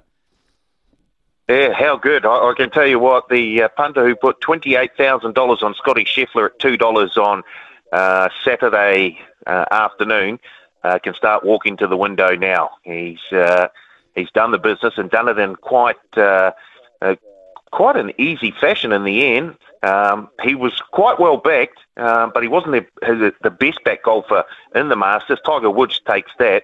Um, but Cam Smith was very, very well backed uh, by punters as well. So Scottie Scheffler, not the worst result for us, even though there was a $28,000 bet at $2, $15,000 bet at Wow. $1.52, $8,000 bet at $2, uh, 5000 at $1.40. They, uh, there were some large bets on Scotty Scheffler, but I can tell you, the amount of money we took on Tiger and Cam Smith has balanced out the book very nicely for us. So those who did back Scottie Scheffler, uh, well done. You're, uh, you'll get your just rewards. You do indeed, and he will as well. A big fat check. He's getting a cuddle from his wife at the moment, which is traditional as well. Uh, yeah, but he four putted the last green, which was quite staggering. Paul, thanks very much for your input. Plenty of uh, things to bet on today, folks. Uh, there's uh, basketball playoffs going on as well, uh, as well as uh, racing from around the globe. So amazing results. Scottie Scheffler is your Masters champion for 2022, uh, and quite bizarre scenes, but uh, now uh, just enjoying all the hugs from mums and dads and cousins and all sorts. Great scenes at Augusta. It's 11 o'clock. The all new SENZ. Polaris has shiploads of vehicles arriving every month. Visit your local Polaris dealer today. From behind the stumps to behind the mic, nothing gets past Smithy. This is Mornings with Ian Smith on SENZ. It is 11.03. We charge into the last hour with Rugby League, and the Warriors have notched up three consecutive victories as they took down the Cowboys in dramatic fashion on Friday night. I watched it. Man, it was heart-warming stuff in the end, but heartbreaking stuff uh, trying to go through the whole deal. Golden Point. Yep, Shaun Johnson finally got one over, and it was a wobbly old thing, but it was worth the victory. Uh, he stood up when it mattered. Uh, it uh, drop goal was uh, outstanding. Seventh position after five games, the Warriors. It's been a stunning turnaround for a team that looked hopeless in their first two games, and we all thought, what the heck? Elsewhere, the Panthers got another win to remain unbeaten. The Roosters came up trumps uh, in the NRL uh, grand final as well, and um, uh, the women's grand final. And Lavina Good. Uh, we normally have Vossi here at this time, but we've gone even better this week because we've got Lavina Good, uh, who absolutely loves her league. She's got a real passion for it. And uh, I say good morning to you, Lavina. The Warriors, three from three, and how are you feeling? Good morning, Smitty. Great to have you back. Just really quickly, before we jump onto the league, I just wanted to say that World Cup cricket coverage was outstanding and I loved it. And we've talked about it for a couple of weeks, but I just wanted to say personally, on behalf of me and the other sports journos covering it and listening to it, it was so awesome, the coverage that was provided. So well done, buddy. I know you were instrumental in some of that coverage. So that was good. Wanted to take my hat off to you there. um, yeah, the Warriors, uh, interesting one for me. I actually really enjoyed watching the game against the Cowboys. Like I, I, watched it, and the next day I texted a few buddies. I'm like, bloody good game. Like it was a good game to watch, and none of us were feeling that way when the Warriors had the loss against the Titans and, and kind of snuck in with a couple of points against the Tigers. But I, I feel as though the Warriors had a little bit more structure in their attack. And whether or not Nathan Brown came out and said, let's not just be the entertainers all the time. Let's try and, hey, here's, here's something different. Let's try and complete our sets. Let's see what happens with that. And let's wait for the other team to make the mistakes. And I think maybe the Warriors tried a different game plan against the Cowboys and it paid off. I know Shaun Johnson got that final kick. He certainly wasn't the best player on the paddock, and he'd be the first to admit that. I mean, not just with the intercept pass that he gave away, but I don't think he was the orchestrator that he often plays. But Chanel Harris Tavita was outstanding because he played with confidence, and they've got the right combo now with six and seven. They didn't have that Smitty in the first couple of games. You Mm. know, we, they were introducing Kodi too early, and Kodi doesn't like playing outside Shaun or inside Shaun. And you know, um, Harris Tavita was waiting for his opportunity, saying, "Well, when the when the Golden Boy and Precious was overseas for a few years, you loved me, and now he's back and you don't love me." So all that kind of dissension was showing in the way that the Warriors were playing. But now I feel as though that combination six and seven is working for them, and also our pack has shown that we can match it with just about any pack in the competition. We showed that when we played against the Broncos, who aren't the best team in the competition, but certainly have a massive pack.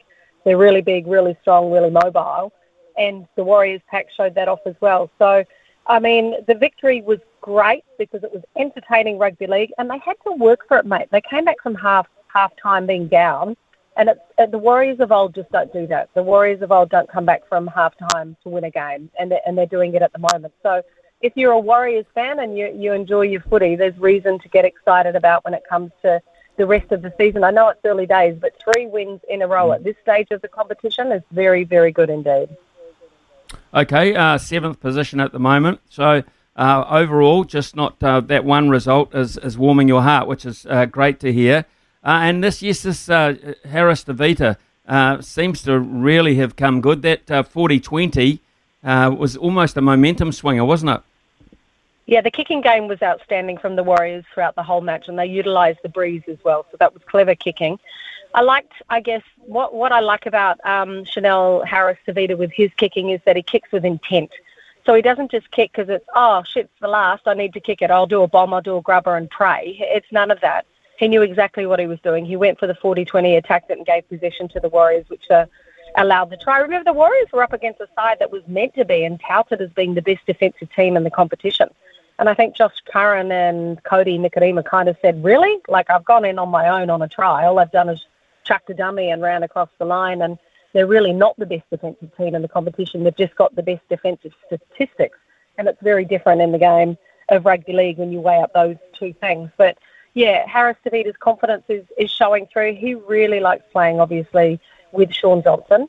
And Shaun Johnson isn't precious enough to dominate proceedings every single time. And they're, they're letting Harris Tavita do what he needs to do, which is set up a try if he has to, or and defensively. Like, he's, he's not a big kid, eh? Like, he's only small, but he won't miss a tackle, unlike, you know, a few of the other Warriors players that have been signed on, uh, like Reece Walsh missed, you know, five of 15 tackles in his opening two games, and that was a real area of concern. Harris Tavita can make a tackle for as much as he can get around someone, so that's really credible when it comes to the position that he's standing in.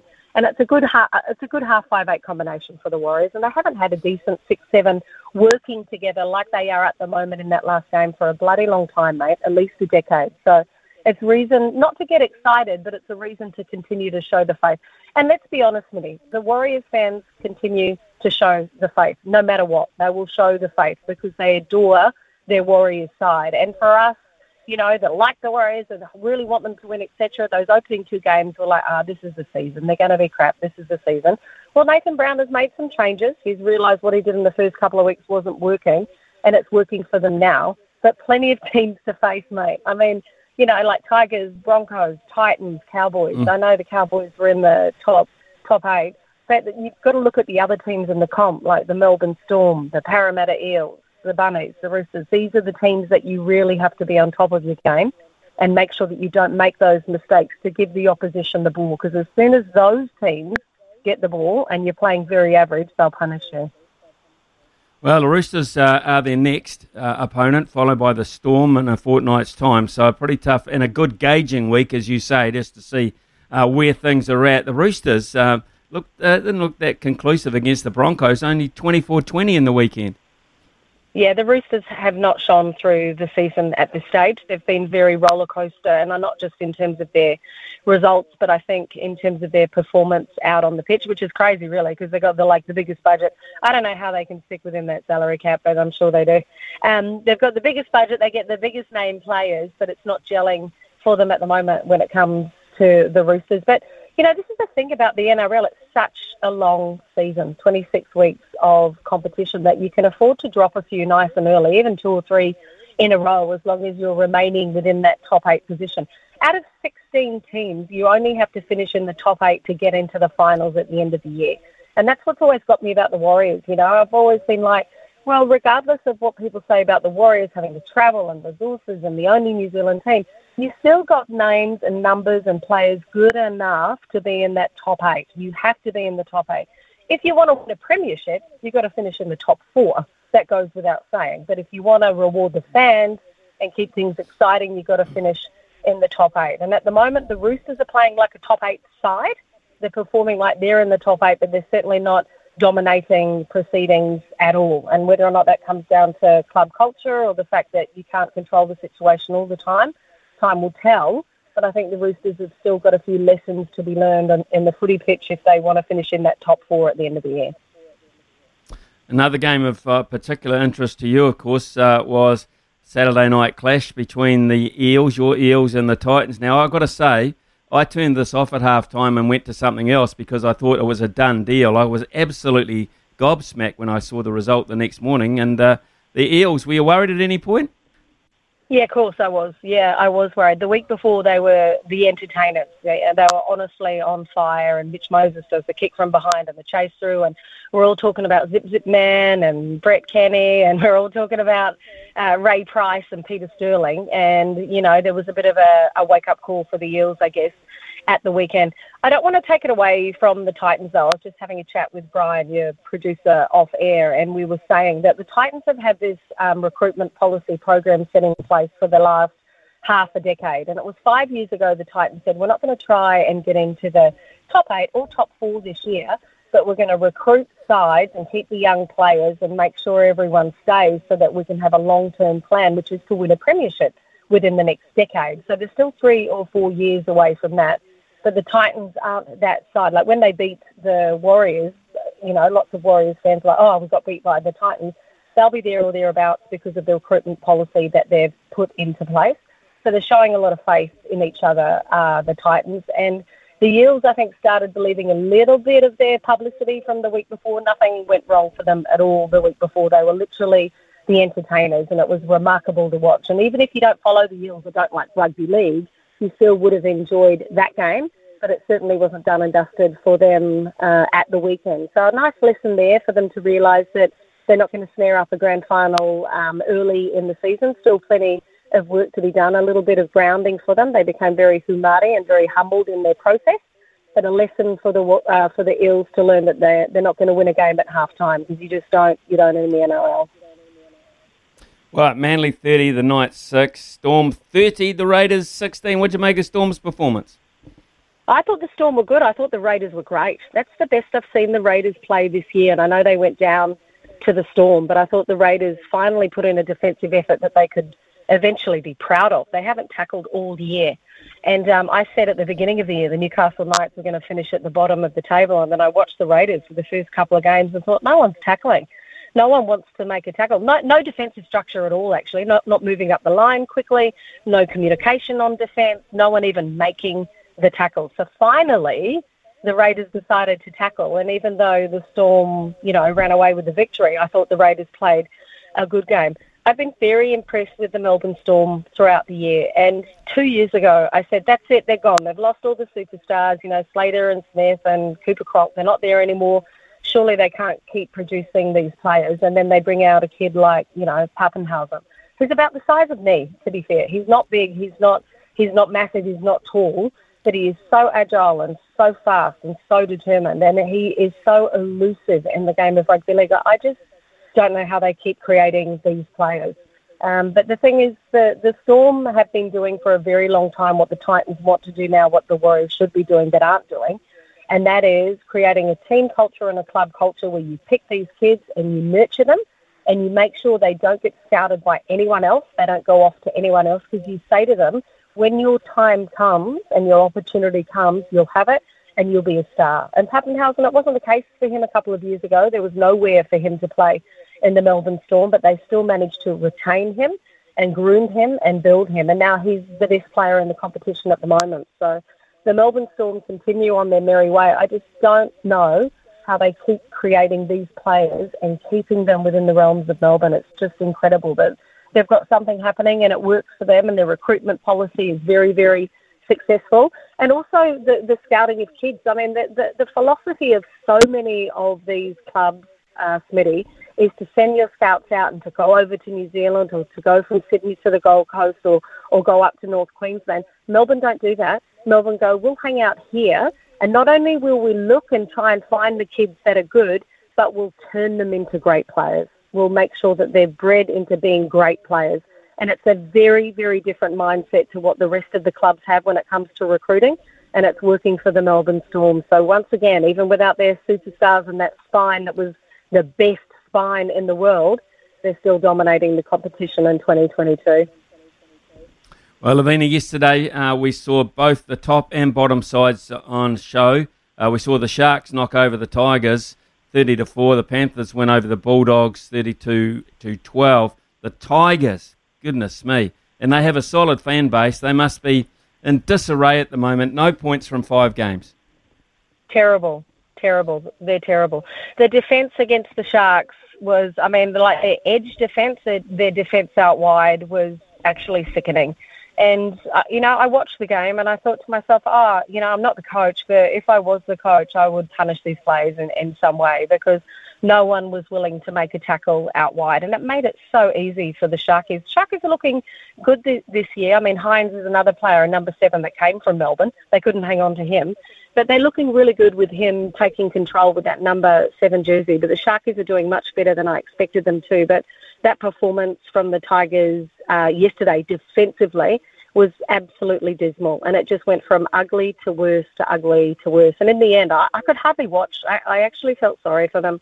And it's just not working out for, for Madge as the coach. I, I don't know whether or not he'll be the first coach to be sacked in the competition. I mean, let's be honest, it's the NRL. Everyone gets sacked at some stage in the competition. So one coach will go down before the end of the year. But I just feel as though Madge doesn't have the rapport with the players that he needs because they're not tackling for themselves and they're certainly not tackling for each other and they're not tackling, they're definitely not tackling for their coach. So it was an ugly, ugly scene from the Tigers. And the only thing I can think now, they can't make a lot of difference in terms of player recruitment and um, player delivery out on the pitch. What they'll probably have to change, I would say, would be the coaching staff. And they've got Tim Sheens standing by. They brought him in at the beginning of the year just to sort of say, hey, maybe you can be a mentor and guide. And what will happen is I think Madge will go within the next four weeks and Sheens will come in and, and it might inject something into the club to try and get those players to tackle. But it was a pathetic performance defensively from the Tigers and they should really be ashamed of what they did out on the pitch and they made the Sharkies look so good. In terms of the Panthers, I just think they're incredible in the competition. They've managed to keep all their players from um, the under 16s and under 18s out west all those players in Bathurst and Orange that play for St Patrick's and the Leagueies and all those players that are representing at a junior level Western New South Wales, instead of letting them go off to the big bright lights and neon lights of Sydney, they've said to those players, come come play for us. We're going to have another premiership team. Come play for us. And they've kept all the kids, and even without Nathan Cleary in the opening uh, couple of rounds of the competition, um, the Panthers still look like a very slick and complete side. And they know exactly what they're doing out on the pitch. And that's what I liked about the Warriors at the weekend, Smitty, is that attacking wise, Shaun Johnson and Harris Tavita knew exactly what they were doing and why they were doing it. That's how the Panthers play every week in terms of their attacking structure. They know what they're going to do and why they're doing it. You'll never see someone from the Panthers, be it Cleary or not, do a kick, do a grubber kick or a bomb kick and the other players going, oh, I better chase it because I had no idea he was going to kick. It, it doesn't happen like that for the Panthers. They're, they're on fire and they've got great club culture at the moment. They've got all the young guns coming through. And they've also got a lot of challenges when it comes to positions in that club as well. You're not guaranteed that position. And because that competition is there, it forces each player to be on top of the game. But the difference between the Panthers and the Tigers for me was that the Panthers play for each other and the Tigers aren't playing for anyone, not themselves, their coach, Mm. or their teammates. Lavina, did you? I'm not sure you had uh, too much opportunity to watch anything else over the weekend. Uh, did you? did you watch any of the golf, or did you watch? Uh, did you watch the Crusaders in the final minutes against uh, the Hurricanes? I did. I was cheering the Hurricanes. I like the Hurricanes. I'm a bit of a Hurricanes fan. Mm. I watch some of the golf. I'm not a Tiger Woods fan. I'm allowed to come out and say that. I don't know. Everyone heralds that guy. It's like, hey, Tiger Woods, can you believe he had a car crash and nearly lost a leg and he's come back to be top 10 in the world? I'm like, the best thing that happened to Tiger Woods was his wife going after him with his favourite nine iron. Um, because I don't hold him in high regard as a.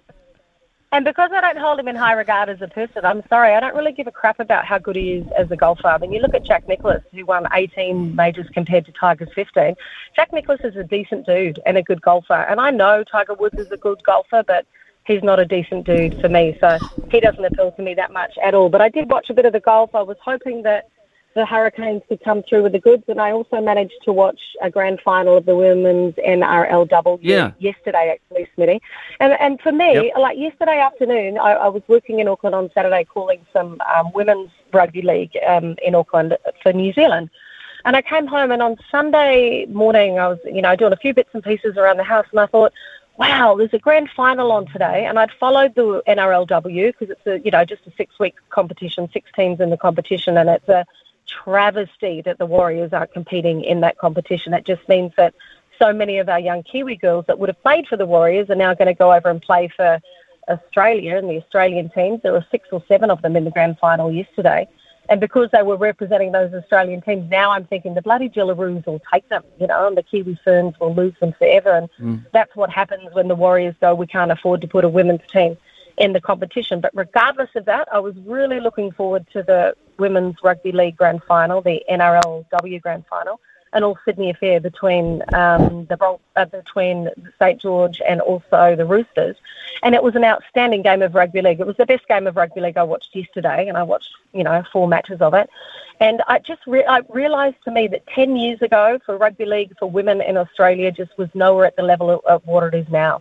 And it's entered a level of professionalism where these women, just like our, our rugby sevens team, are um, extremely athletic and competitive. They're nurtured through their diet and their conditioning. They've got gym memberships, they've got sponsorship, and they're probably a decade ahead of women's rugby league in New Zealand because of that support network. And the rugby league from the grand final yesterday with that women's competition was one of the greater games I've seen in a very long time. And we should take our hat off to those those women that were competing, not just the Kiwis, but all of them, because you know it was beautiful rugby league. And you start to realise watching games like that, Smitty, that you don't even know if you're watching a men's game or a women's game. It was just outstanding footy, and I found it really entertaining. I was proud of them all. Well, Lavina, good. Uh, I'm uh, very thankful you answered your phone this morning. You've been fantastic on your coverage of the league. It's been great. And I also thank you very much for your compliments at the start of the interview. So, uh, hey, look, uh, the Women's World Cup was a was a bundle of fun from my point of view. I loved every second of it. And um, more more power to women's cricket, I say women's sports. So, hey, thanks this morning. Been great chatting.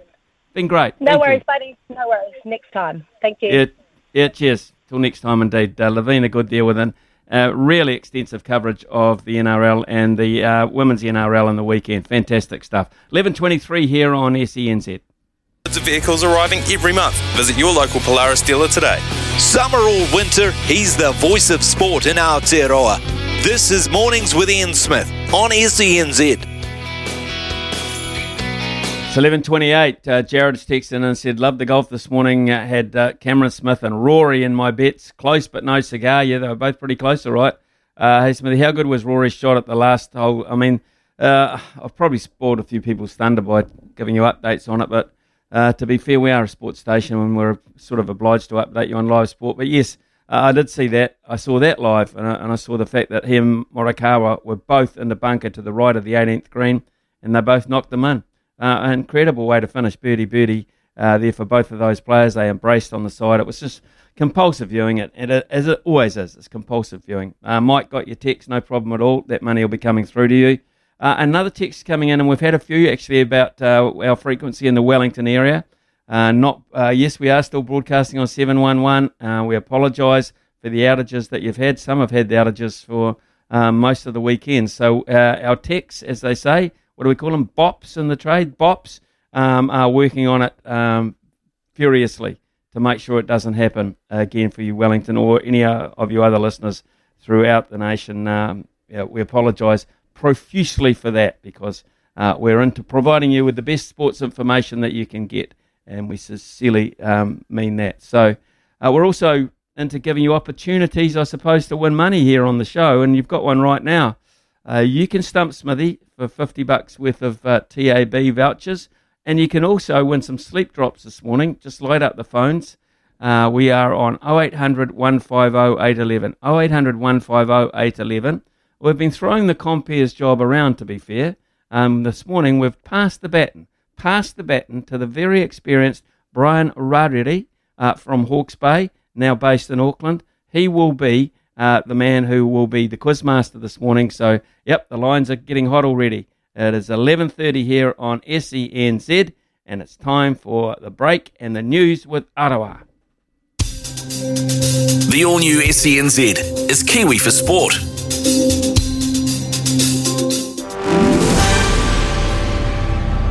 Making SENZ news this hour. Ex tropical cyclone Fili is forecast to race past the North Island, bringing damaging winds and flooding to parts of the country. Emergency services remain at the scene of a serious crash on State Highway 1 north of Wellsford. One person has died, another person has moderate injuries. And Gucci and Louis Vuitton in Auckland have been ram raided. An investigation's underway. They'll be reviewing all available CCTV footage. Listen online anytime at senzradio.nz. The SENZ app. Download it today and never miss a moment of your favourite show. Streaming live anywhere, anytime. A massive weekend of motorsport for New Zealand, with Kiwi Mitch Evans picking up his second win in Formula E in Rome, Shane Van Gisbergen taking two wins from the weekend's four races in the Melbourne leg of the Aussie Supercars, and Tiger Woods' irons that he used to win four consecutive majors sold at auction for more than 7.5 million. More inside 30 or as the news and sport happens on SENZ. Everything that's happening in sport, senzradio.nz.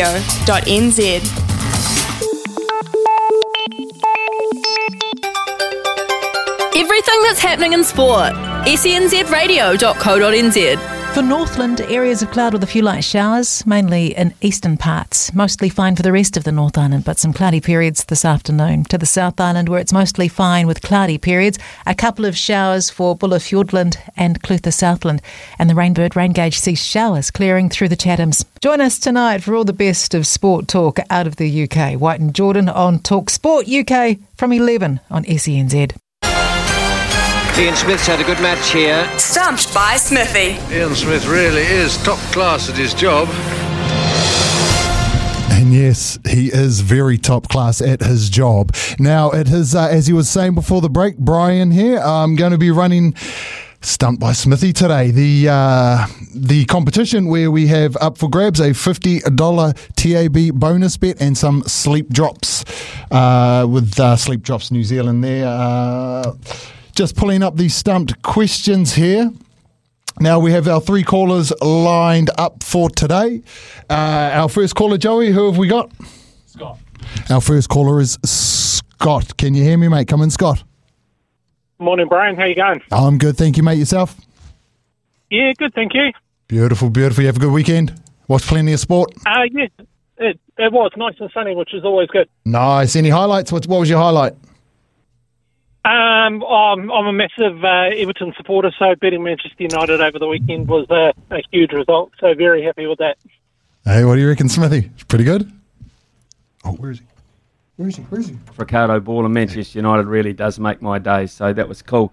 Uh, and uh, yeah, interesting. Right, let's get into this, uh, Scotty boy. What do you got? Like, what are your categories today, Brian? So our categories we have today are cricket, golf, and baseball. What would you like to choose, Scott? Oh, um, oh, probably to have a crack at cricket. It's the only one I probably know anything out of out of those three. I know it's a bad one taking Smithy on, but we'll, hey, we'll why not? Hey, why not? Why not? Good luck, and uh, let's get into it. Okay, so let me get the early one down a bit. Rightio, cricket. Australia's Alyssa Healy finished the Women's Cricket World Cup with the most runs along with the highest individual score. What was that score? Uh, she's got, look at it, oh, 164? One of the worst things I have ever seen done on a cricket field. Over to you, Smithy. Well, it's been fun, Scotty. It's been having a fun having a chat with you this morning. But I'm sorry, buddy. Um, you can have to call in again tomorrow to win because I commentate on that game and I get this wrong, Brian. I'm leaving for the day. I think she scored 170, which is the highest score by any person in a World Cup final, male or female. 170. Just a couple of chips down the wicket. Right, in the slot, and away it goes. Oh, well, Scott, thanks for playing, mate, but uh, we'll see you later. No worries. Thanks, guys. Okay, now moving along, uh, we are going to now Reed from Gore. Reed, come in. Can you hear us? Yeah, g'day team. How are we? Yeah, not too bad. Thanks, mate. Yourself?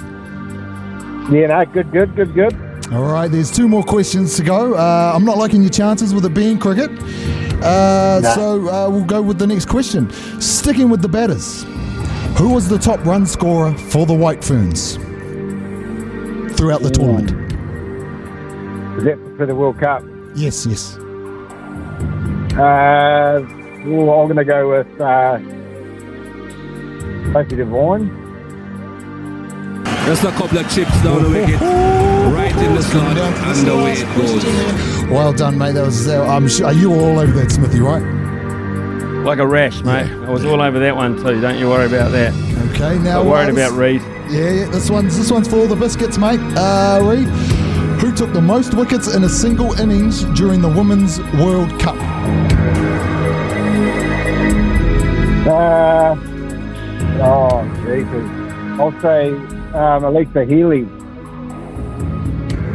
One of the worst things I have ever seen done on a cricket field. I feel a jackpot coming. Uh, Smithy, over to you.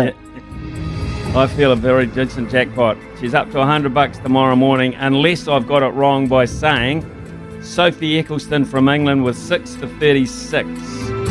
Just a couple of chips down the wicket. Right in the slot, and away it goes. Smithy. Yeah, Very well, well that was my subject, and there's yeah, thanks uh, very much, Reed, for partaking, and uh, Elliot, uh, make sure that you call tomorrow morning and get in to win hundred bucks now, Brian. So don't, no one has to stay on the line, no one has to get their details taken. Uh, So a triumphant morning for the team, and we're going to look to build it up because, of course, we've got a long weekend coming, and it would be nice to give someone around two hundred bucks by the end of the week. But if you can beat me, good luck. You'll have a chance at eleven thirty tomorrow morning. In the meantime, Brian, thank you very much for your uh, debut effort. We'll give you a, a pass for that one, and we'll probably have to use you again in the future. Uh, hopefully, in the near future. It is eleven thirty-seven, and uh, we shall be back very shortly here on SENZ. Polaris has shiploads of vehicles arriving every month. Visit your local Polaris dealer today. Summer or winter, he's the voice of sport in Aotearoa. This is Mornings with Ian Smith on SENZ. It is uh, 11.43 here on SENZ. Now tune in uh, to SENZ every Sunday from 11 o'clock till 12 and you'll get GRNZ's Dog Speed, that Greyhound Racing New Zealand's Dog Speed. It's hosted by our very own Ricardo Ball, who I know uh, is learning on a daily basis uh, about greyhounds. Uh, he's joined by experts Mark Rosanowski and Andy McCook. So don't miss uh, a Greyhound Racing New Zealand's Dog Speed every Sunday from 11 a.m. till 12 o'clock. Uh, of course, our show is uh, uh, the, our show is in conjunction with Polaris, and I just got a text through from Ar- uh, Aroha actually, and just uh, showing that Danny Ricciardo has got a Polaris. Danny Ricciardo has a Polaris. What a beautiful Polaris it looks like as well. So um, that's pretty cool. Uh, Aroha, I don't know if you can uh, hear me. Have you got a Polaris uh, at this stage, Aroha? I want one. I have a property Yeah. that is almost vertical and it has no driveway. And I quite fancy taking my groceries up the hill in a Polaris. I think that would be a fun thing to do on the Coromandel Peninsula. And also, probably, I, I'm not a very good rider slash driver of them. I always feel like I'm going to, I need an, some instruction. So they look like they'd be a fun thing to race around on the property in, but I don't necessarily think I'd be that good at it. Well, you don't know Brendon McCullum very well at this stage, Aroha, but what, what usually happens is, is when Brendon McCullum clicks his fingers and mentions something, he gets one. So I think he's the bloke you got to talk to, even though. But yeah, uh, but the see, you Polaris two- brand is this, yeah. You've represented the country at the very highest level. I drink coffee and, and stalk Daniel Ricciardo and his and his ride-ons. so I, I don't know that there's much of a market for that. You can there's probably a private investigator somewhere trying to track me down, but I don't know if that's very marketable. Okay, we'll leave it at that. I'll, I'll just I'll leave it at that. Ara. We'll just uh, we'll walk away from the private investigator thing at this point. Uh, what I, what I will say uh, is that we had a text from Dave saying, "Morning, Smithy. Best weekend punting for ages. Had Scheffler, Scottie Scheffler, and, and uh, Cam Smith, and used my fifty bucks from Stump Smithy on the uh, on the Panthers at minus nineteen point five. So well done to you, Dave. Uh, Jamie from Nelson have got your message loud and clear. Uh, you were a winner last Wednesday, but uh, still waiting for that money to front up in its full capacity. So the boys are working on that as we speak. Um, I can see Brian looking at the details of that text, Jamie. So we'll we'll work on that one as well.